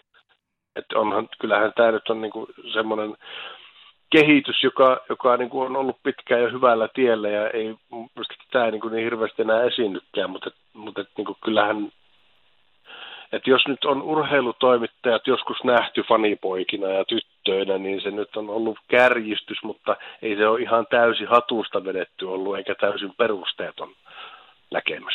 Kyllä, kyllä. Mites toi koulutuspuoli, mistä tuossa kanssa vähän sivuttiin, niin tosiaan aika mielenkiintoinen tilanne, että meillä tosiaan Suomessa on, on näitä eri koulutusvaihtoehtoja myöskin urheilutoimittajille ja tota, ihan suoraan urheilutoimittajille suunnattuja koulutuksia, mutta nimenomaan ne selostusasiat tuntuu, että ne on niin kuin kaikissa hyvin pienessä tai jopa niin kuin olemattomassa roolissa, niin eikö se tullut vähän hassulta tavallaan, että joku käy urheilutoimittajakoulutuksen, joka vielä maksaa niin kuin useampia tonneja todennäköisesti, ja sitten hän ei niin kuin tästä yhdestä osa-alueesta, eli selostuksesta, niin ei, ei välttämättä jää niin kuin mitään käteen. Niin, kyllähän se, niin kuin, siis, sehän on vähän sama kuin jos jätettäisiin niin kuin, tota, muussa journalistisessa opiskelussa, niin jätettäisiin niin kuin, vaikka T V-uutiset täysin huomiotta. Niin tämähän on vähän niin kuin samantyyppinen asia, että onhan se Onhan se erikoista, mutta, tota, mutta sitten taas siinä on semmoinenkin, että, että kun mä oon monesti miettinyt sitä, että, että jos joku haluaisi kouluttautua selostajaksi, kun näissä meidän hommissa, kun on olettaisiin, että valtaosa enemmän tai vähemmän itseoppineita, mm-hmm. ja kun ei semmoista koulutusta ollut olemassakaan, ja eikä sitä nyt varmaan niin kuin merkittävässä määrin on vieläkään ja, ja, ja näin, niin tota, että minkäla, minkälainen, niin kuin, että jos, jos multa tulisi joku kysymään, että miten kouluttaisit selostajia, niin onpa muuten pirun vaikea kysymys. Siis tavallaan, että mistä, niin kuin, mistä se niin kuin lähtisi? Mikä olisi se punainen lanka tämmöisessä asiassa, asiassa kuin selostajien kouluttaminen, niin se on vaikea kysymys. Kyllä, kyllä. Et, et siinä, on, siinä, on, siinä on hirveän paljon asioita, että et tavallaan, että yksi ihminen pystyisi niin kuin mestaroimaan sen koko koulutuksen, kun siinä on, siinä on ihan jo tämmöisiä niin kuin äänenkäyttöön liittyviä asioita, johon tarvittaisiin niin kuin puhetekniikan osaamista ja sen alan ammattilaisuutta. Sitten siinä on totta kai niin kuin kielellisiä asioita, että niin kuin järjellisellä suomen kielellä, jos suomeksi satut selostamaan, niin hoidat sen homman. Ja, ja sitten siinä on niin kuin tietysti lajiosaamiseen liittyviä asioita ja, ja ties vaikka mitä. Yksi, mikä niin kuin Suomisen Tapsa vastasi joku kysymykseen Twitterissä taannoin, joku, mikä on tärkein niin kuin ikään kuin tämmöinen kivijalka selostelmista, mistä kaikki lähtee, niin Tapsa vastasi siihen, että yleissivistys. Mm. Niin tästä mä oon niin kuin sataviisikymmentä prosenttisesti samaa mieltä, että se on nimenomaan näin. Että sulla on joku ymmärrys siitä, että mihinkä kontekstiin sen pelin, olkoon se nyt sitten mikä tahansa peli, että mihinkä se voi niin kuin asettaa. Ja, ja, ja niin kuin, että, että jos nyt vaikka vedät kolmen tunnin selostuksen ja, ja näin, niin tota, kyllä se niin kuin, ei se tarkoita sitä, että se nyt jotenkin konkreettisesti, vaikka nyt selostaja yleissivistys tulee siinä lähetyksessä esiin, mutta se on kuitenkin hyvä olla. Ja mun mielestä se on niin kuin kaikessa journalismissa, niin se on ihan kaiken perusta. Mm, sitä, sitä ei voi oikein opiskella eikä oppia. Ei voi, ja siis kun koulutus ei takaa sitä. Sehän se on se jännä juttu. Voi tällainen niin kuin ylioppilaspohjalta heitellä, että, että koulutushan ei takaa välttämättä sitä. Sä voit opiskella montakin tutkintoa, mutta sitten voi olla tämmöinen, en muista kuka oli, mutta joku lanseerasi tämmöisen termin takavuosina, kun putkitutkintoidiootti. Mm. eli, eli se, että, että, että jos vaan laput silmillä hakkaa niitä opintosuorituksia ja, ja tota, vääntää useammat paperit sieltä, se on kunnioitettavaa sinänsä, mutta ei se yksinään vielä takaa mitään. Kyllä. Et ehkä voisi ajatella selostusasian osalta vaikka, että jos sitä koulutusta ei hirveästi ole tarjolla, niin ehkä se on sitten paras, paras reitti voi nimenomaan olla tämä, että myöskin itse Itse pyrkii oppimaan ja kehittymään ja vaikka sitten niin kuin muiden, muiden toimittajatehtävien kautta ja, ja niin kuin ylipäätään se, että sä pienestä, pienestä pitäen oot kiinnostunut vaikka urheilusta, niin sähän koko ajan niin kuin kerät sitä pääomaa siellä. No joo, siis se on ilman muuta yksi semmoinen, että, että olen monesti itse miettinyt, että jos ei olisi niin kuin kakarasta asti ollut kiinnostunut ja, ja penskana varsinkin seurannut kaikkea mahdollista, niin kyllähän semmoisen pohjan rakentaminen sit myöhemmin on tosi vaikeaa, plus se vielä, että kun lapsena kaikki jää paljon paremmin päähän kuin myöhempinä vuosina, niin semmoinen niin kuin urheilun, myöskin semmoinen urheiluyleissivistys on mun mielestä selostajalle tärkeä. Ja sitä on aika vaikea hankkia, jos ei, että jos, jos nyt jostain syystä vasta aikuisiällä ikään kuin vihkiytyy asiaan, niin, niin siinä joutuu tekemään, siinä on niin kuin monella semmoisella, joka on kakarasta asti seurannut urheilua, niin aika monen etumatka ihan niin kuin tämmöisissä niin kuin perusasioissa. Kyllä, kyllä.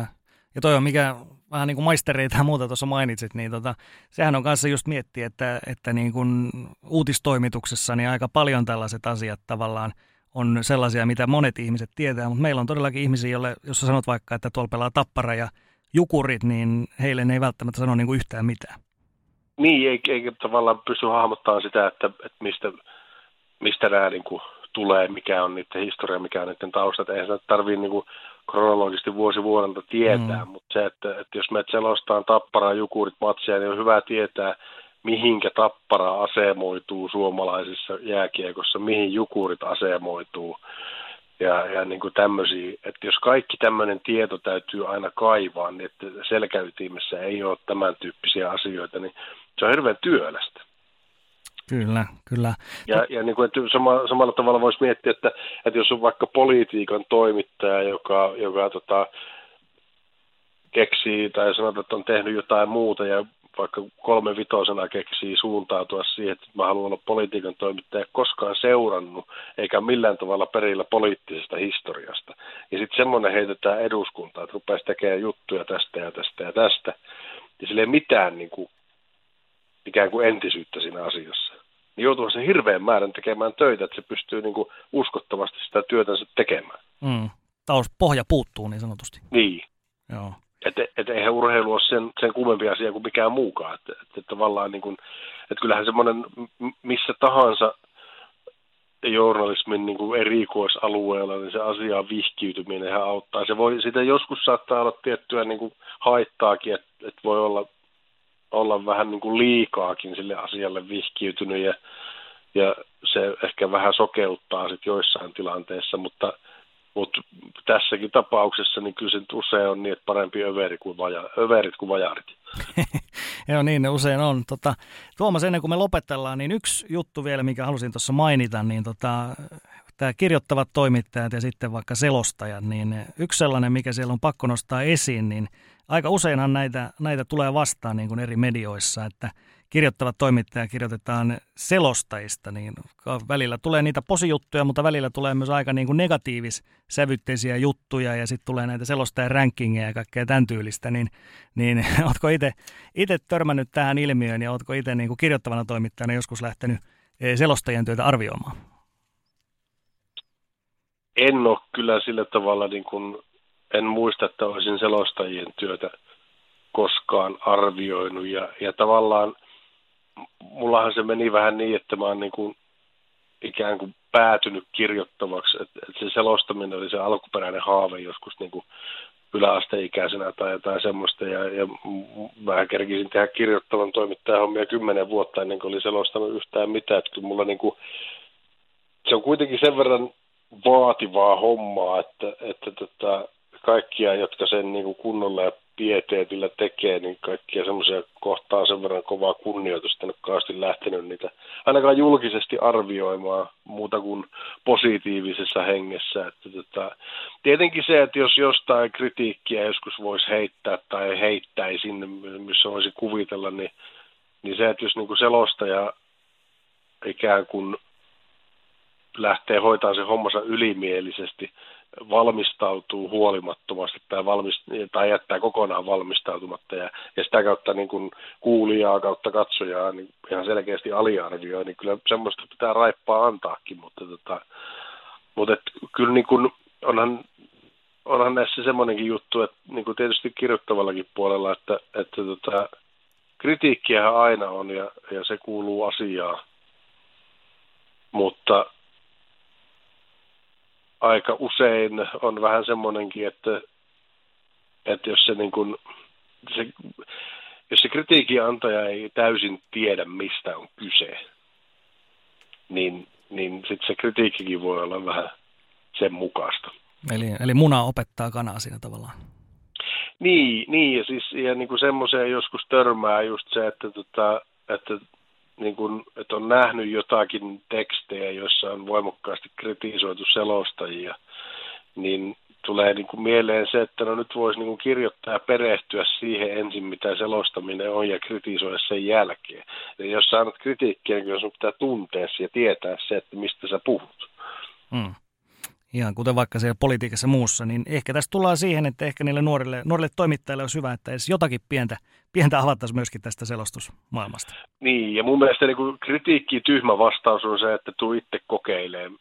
Toki ihan validi vastaus monesti, mutta, mutta siis tyhmä vastaus silti, koska eihän meillekään tule liigapelaaja sanomaan, että tuu itse kokeilemaan. No nyt ei ehkä ihan pysty. Ni, niin tota, mutta et, mut et, niin kuin pitää perehtyä siihen, mistä puhuu tai kirjoittaa. Joo, näin se, näin se hyvin pitkälti menee. Kiitoksia Tuomas tästä. Sä olit, olit aiheeseen kyllä hyvin perehtynyt. Sen tästä kuulimme. Niin tuota, kausi jatkuu Jypin pelien kanssa nyt. nyt. Siellä on nyt Jypillä ollut vähän vaikeita vaiheita, niin kysytään nyt sekin vielä, että mitä, mitä luulet, miten tuo loppukausi lähtee siitä menemään. Siellä on tullut vähän valmennustiimin vaihosta. Juujärvi tulee mukaan ja niin poispäin. Niin, vi, viime kierrosten perusteella on pakko sanoa, että kauhulla odotan, mitä sieltä tulee.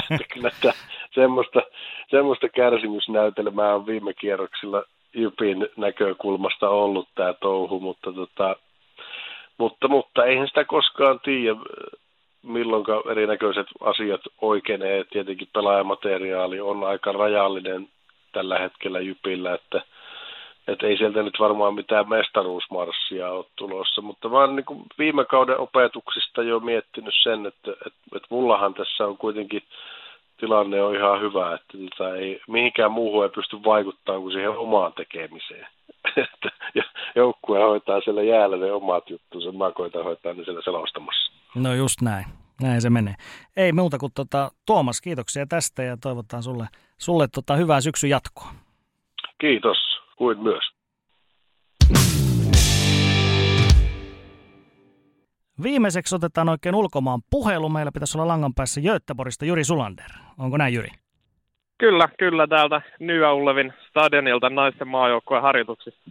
Kyllä, sä vaikutat Palloliiton hommissa ja Helmarit valmistautuu torstaina pelattavaan tärkeän M M-karsintattelun Ruotsia vastaan. Niin tota, ennen kuin mennään puheenaiheeseen, niin kerrotko vähän millaisia hommia sä siellä oot tekemässä? Mä oon täällä tota, sisällön tuottajana, eli tota, puuhkeissa Helmareissa molemmissa vastaan ä, sosiaalisen median omien kanavien video, videotuotannoista, tekstijutuista ja ä, osittain myös valokuvaamisesta. Mm. Ja siitä päästään tähän aiheeseen, mitä, mitä meille ehdotit, eli tota, minkä takia monet suomalaisseurat ja sarjat eivät tee riittävää viestintää ja markkinointia, eli näihin puoleen ei panosteta, ja varsinkin tuo sosiaalinen media on siinä aika tärkeää, niin tota, millaista näkemystä sulla oli tästä?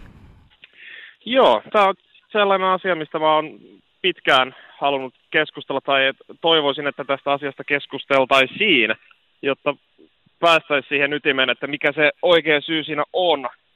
Et usein hyvin nopeasti tulee ensimmäisenä vastauksena resurssikysymykset ja muut, mikä on totta kai ihan ymmärrettävää, että se vaatii resursseja, mutta mulla on paljon omaa kokemusta myös siitä, että pienilläkin resursseilla voi tehdä hyvää viestintää, hyvää markkinointia. Esimerkiksi itse kun on mediahommat aloittanut Tutohokin puolella Mestiksessä, jossa budjetit on pieniä, resurssit on pieniä, niin siellä nähnyt sen, että sielläkin saadaan tehtyä paljon hyvää pienelläkin, pienilläkin resursseilla. Mm. Millaisia tämmöisiä ihan käytännön juttuja, jos mietitään pieni resurssi, niin onko siinä sitten vaan, että pitää olla niin kuin hyvin sitoutuneita henkilöitä, jotka tekee, vai millaisia, millaisia juttuja siinä on?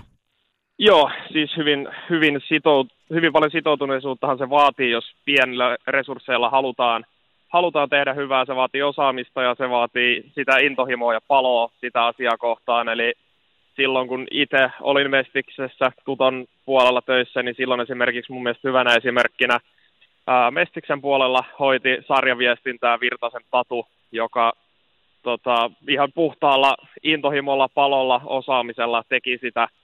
Ja kaivo erittäin paljon videoklippejä silloin someen, videoklippejä, kifejä matseista, mitä Mestis tekee edelleen. Verrattuna esimerkiksi S M-liigaan verrattuna todella, todella paljon enemmän, vaikka resurssit on paljon pienemmät, mikä tuo heille todella paljon näkyvyyttä, ää, profiiliin käyntejä, sivuille käyntejä ja muita näyttökertoja. Niin siinä on mun mielestä tosi hyvä esimerkki siitä, että pienelläkin resurssilla voidaan tehdä hyvää. Mm. Nykypäivänä toi näkyvyys, sehän on aika lailla kaikki kaikessa, niin, niin pitäisikö ajatella silleen urheiluseurojen kannalta, että kaikki puhuu siitä, että hankitaan näitä ja näitä pelaajia ja näitä valmentajia, mutta se olisikin oikeastaan yllättävän tärkeää löytää niin kuin vaikkapa sinne viestintää markkinointipuolelle ne just oikeat ja sopivat tyypit. Joo, siis mä koen sen just näin, että totta kai se on kiinnostavaa ja tärkeää, että ketä pelaajia hankitaan ja näin, mutta se, että se muuttuu koko ajan kiinnostavammaksi sitä mukaan, mitä enemmän seurasta ja niistä pelaajista viestitään ja kerrotaan ja näytetään, niin silloin ne pelaajat ja muut hankinnat ei ole enää pelkkiä kasvoja, pelkkiä nimiä, vaan niiden taakse alkaa syntyä myös tarinoita, mikä luonnollisesti kiinnostaa, kiinnostaa ihmisiä ja oman näkemyksen mukaan ainakin houkuttelee uusia potentiaalisia seuraajia, kun silloin seuraajasarjat tulee paljon lähemmäs seuraajia kuin pelkästään tulokset ja otteluraportit. Tuo Palloliiton viestintä ja sosiaalinen media, se on saanut hirveän paljon kiitosta tässä viime aikoinakin, esimerkiksi nyt näiden viimeisimpiä karsintapelien yhteydessä, niin tota, miten, miten teillä esimerkiksi on, on otettu nämä asiat näin hyvin, näin hyvin haltuun? Öö, no, mä oon hyvin kiitollinen siitä, että siihen on oikeasti panostettu. Meillä on todella hyvä, laaja, osaava tiimi. Öö, viestintämarkkinointitiimit tekee käsikädessä töitä jatkuvasti. Meitä on laskentatavasta riippuen sanotaanko kahdeksasta kymmeneen ihmistä, ketä tekee jatkuvasti maaotteluiden ympärillä erilaista tuotantoa. On, on graafikkoa, on videoiden tekijää, on ä, tiedottajaa, sitten on enemmän kirjoittajatyylistä ja ihmisiä, jotka hoitaa pelkkää sosiaalisen median markkinointia siellä puolella datankeruuta ja mainonnan tekemistä ja muuta. Et siellä on, me, meillä on oikeasti panostettu siihen ja käytetty niitä resursseja siihen ja se on nyt alkanut ihan selkeästi ää, poikimaan paljon, paljon hyvää, mikä on hieno nähdä, että se on se panostaminen ja työ on tuottanut oikeasti tulosta meillä. Säkin tietysti seuraat ihan työn puolesta ja myöskin ihan vapaa-ajalla seuraat paljon vaikka sosiaalista mediaa ja muuten, mitä siellä pyörii, niin, niin ilmeisesti aika valtavia eroja on, vaikka mietitään suomalaisia seuroja, niin siellä jyvät erottuu aika lailla akanoista, kun rupeaa vertailemaan vaikka eri, eri seurojen tai välillä eri lajienkin tekemistä. Joo, siis erot, erot on sarjojen, niin kuin saman sarjankin sisällä on Suomessa todella, todella isoja eroja. Et itsellä seuraaminen keskittyy pitkälti jääkiekkoon, jalkapalloon, niin siellä esimerkiksi sieltä nousee tosi hyviä niin kuin mallioppilaita oikein. Esimerkiksi Tampereen Ilves voi sanoa molemmissa lajeissa olevan mun mielestä aivan niin kuin mielettömän hyvä esimerkki siitä, miten asioita tehdään. He tekevät visuaalisesti, tyylikkäästi, kunnioittaa seuran historiaa, arvoja, mutta siellä tehdään myös silti leikkisämpää, vähän tästä huumoripitoisempaa sisältöä. Mutta sitten on myös paljon sellaisia seuroja, joiden viestintä on luokkaa pelkät otteluraportit ja ennakot, ja se on käytännössä siinä. Et se on mielenkiintoista, miten saman sarjan sisällä voi olla noin isoja eroja. Mm. Mihin se, mihin se sun mielestä eniten linkittyy? Eli, eli raha otettiin tuossa esille, joillakin se selitys voi olla, että, että ei ole rahaa, mutta sitten sä itse kerroit tuossa myös aikaisemmin, että se ei, ei pitäisi olla eikä aina voikaan olla siitä rahasta kiinni, vaan siltikin pitäisi löytää niin kuin, niin kuin keinoja toimia nykyistä paremmin. Joo, mä luulen, että yksi syy hyvin voi olla, mihin on myös jossain paikoissa törmännyt, on se, että kaikki tämä sosiaalisen median kautta tapahtuva viestintämarkkinointi, niin on kuitenkin verrattain uusi asia vielä, niin urheilussa hyvin pitkälti on totuttu menemään tiettyjen kaavojen mukaan ja näin, niin se voidaan kokea tietynlaisena vähän jopa pelottavana asiana ja sellaisena ylimääräisenä kulu- ja resurssieränä, että jos sitä ei ole ennen tehty ja on pärjätty ihan hyvin, niin, ja nyt resurssit on pienet, niin ei, ei lähdetä kohdentamaan sellaiseen ää, niin sanottuun suureen tuntemattomaan niitä resursseja, niin mä luulen, että se, se asennoituminen voi johtua hyvin pitkälti myös siitä, että se on uusi asia. Mm. Onko se vähän, vähän ehkä sellaista, se ei ole aina ikäkysymys, mutta ehkä jossakin voi olla sellaista, että niin kun mietitään, että no toi nyt on tuommoista, että tehdään jotain tuollaisia videoita, läiskitte tonne ja muuta, ja toi nyt on niin helppoa, että ton osas mun kymmenvuotias lapsikin osastoon, mutta ei se, ei se oikeastaan ole mikään niin kun helppo homma tehdä oikeasti hyvää viestintää ja somea. Ei, ei missään nimessä ole helppoa, ja niin kuin sanoit, niin se voi monessa tapauksessa olla ikäkysymys, mutta se ei, ei pelkästään ole ikäkysymys, vaan se on just se, että mihin kukakin on tottunut. Niin jos et sä ole tottunut aikaisemmin tekemään somea, jos et sä ole itse aktiivinen somessa, niin sitä ei välttämättä ymmärrä sitä merkitystä ja sitä potentiaalia, minkä se tuo mukanaan, sitä, minkä, minkälaisen kasvun se voi mahdollistaa seuralle. Hmm. Pitäisikö sun mielestä esimerkiksi tuolla niin kuin sarjojen puolelta, jos mietitään nyt vaikka liiga tai veikkausliiga, niin pitäisikö tavallaan näiden lähteä sieltä, että ensinnäkin se sarjan oma viestintä olisi niin kuin mahdollisimman hyvää, ihan priima tavaraa, ja sitten tavallaan siitä alaspäin myöskin seuroille, niin tavallaan pitäisi pitää semmoinen tietty taso tai standardi siinä, että se olisi niin kuin edes suhteellisen korkealla tasolla.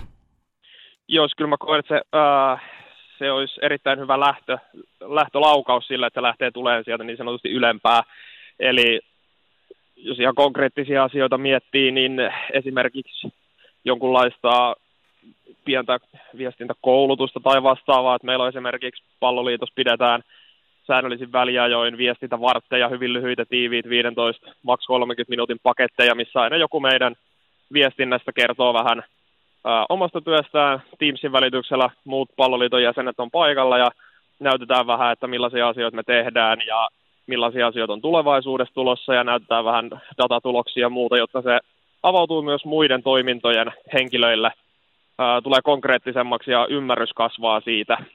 Niin jotain tämän tyylistä, jonkunnäköistä pientä koulutusta, infopakettia, jotain tällaista ja näyttää hyviä esimerkkejä, voisi esimerkiksi liiga nostaa oman sarjan sisältä esiin, sitä kautta näyttää, että mitä se voi mahdollistaa seuroille. Sieltä kautta lähtee muuttamaan sitä, se ajatusmaailman ja toimintakulttuurin muutos on niin kuin se ihan ensimmäinen, että sieltä ylhäältä annetaan niin kuin työkaluja ja esimerkkejä, niin siitä mä itse lähtisin liikkeelle. Mm. Ja tästäkin on puhuttu tietysti, että, että monissa sarjoissa on, on sitten koronan takia tai muusta syystä, niin yleisömäärät on saattanut olla alamäessä, niin siellähän ne ihmiset kuitenkin on siellä sosiaalisessa mediassa, eli, eli tavallaan heidän takaisin houkutteleminen, niin eikö se olisi aika loogista aloittaa juurikin sieltä?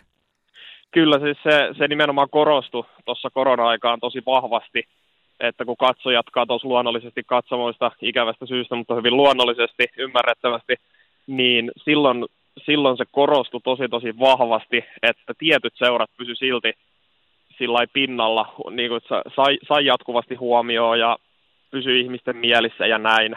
Ja mun mielestä se näkyy, tietyllä tapaa on näkynyt myös ihan selvästi siinä, että nyt kun yleisö on palannut halleihin, niin en mä näe sitä sattumana, että esimerkiksi Tampereella Ilves on vetänyt paljon katsojia, Helsingissä I F K, joka tekee sitten taas ei ehkä niin räväkkää ja leikkisää viestintää kuin Ilves, mutta silti tekee tosi aktiivista, monipuolista viestintää, hyvin sitten taas siihen I F K näkyy viestinnässä hyvin pitkälti seuran historia, seuran brändi, se on sen mukaista, mutta se on tosi kohderyhmään uppoavaa viestintää, niin en mä sitä ihan puhtana sattumana näe, että tällaisissa paikoissa, joissa korona-aikaan tehtiin paljon hyvää aktiivista viestintää ja pidettiin sitä yllä, niin sellaisissa paikoissa myös yleisömäärät on, tai yleisö on palannut aktiivisesti hallille.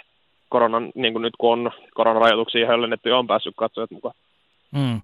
Ja vielä tähän loppupuolelle ehkä, niin tuo sukupuolikysymys on tietysti hyvä ottaa siinä mielessä esiin, että niin kuin heti alussa otettiin esille, sä oot nytkin siellä Helmarin hommissa, Palloliitto huomioi Huhkat ja Helmarit voidaan varmaan sanoa niin kuin täysin tasa-arvoisesti, mutta valitettavasti niin hyvin monessa sarjassa ja, sarjoissa ja seuroissa niin voi olla, että se naisten edustusjoukkueen toiminta, niin se on niin kuin, sitä ei käytännössä huomioida mitenkään.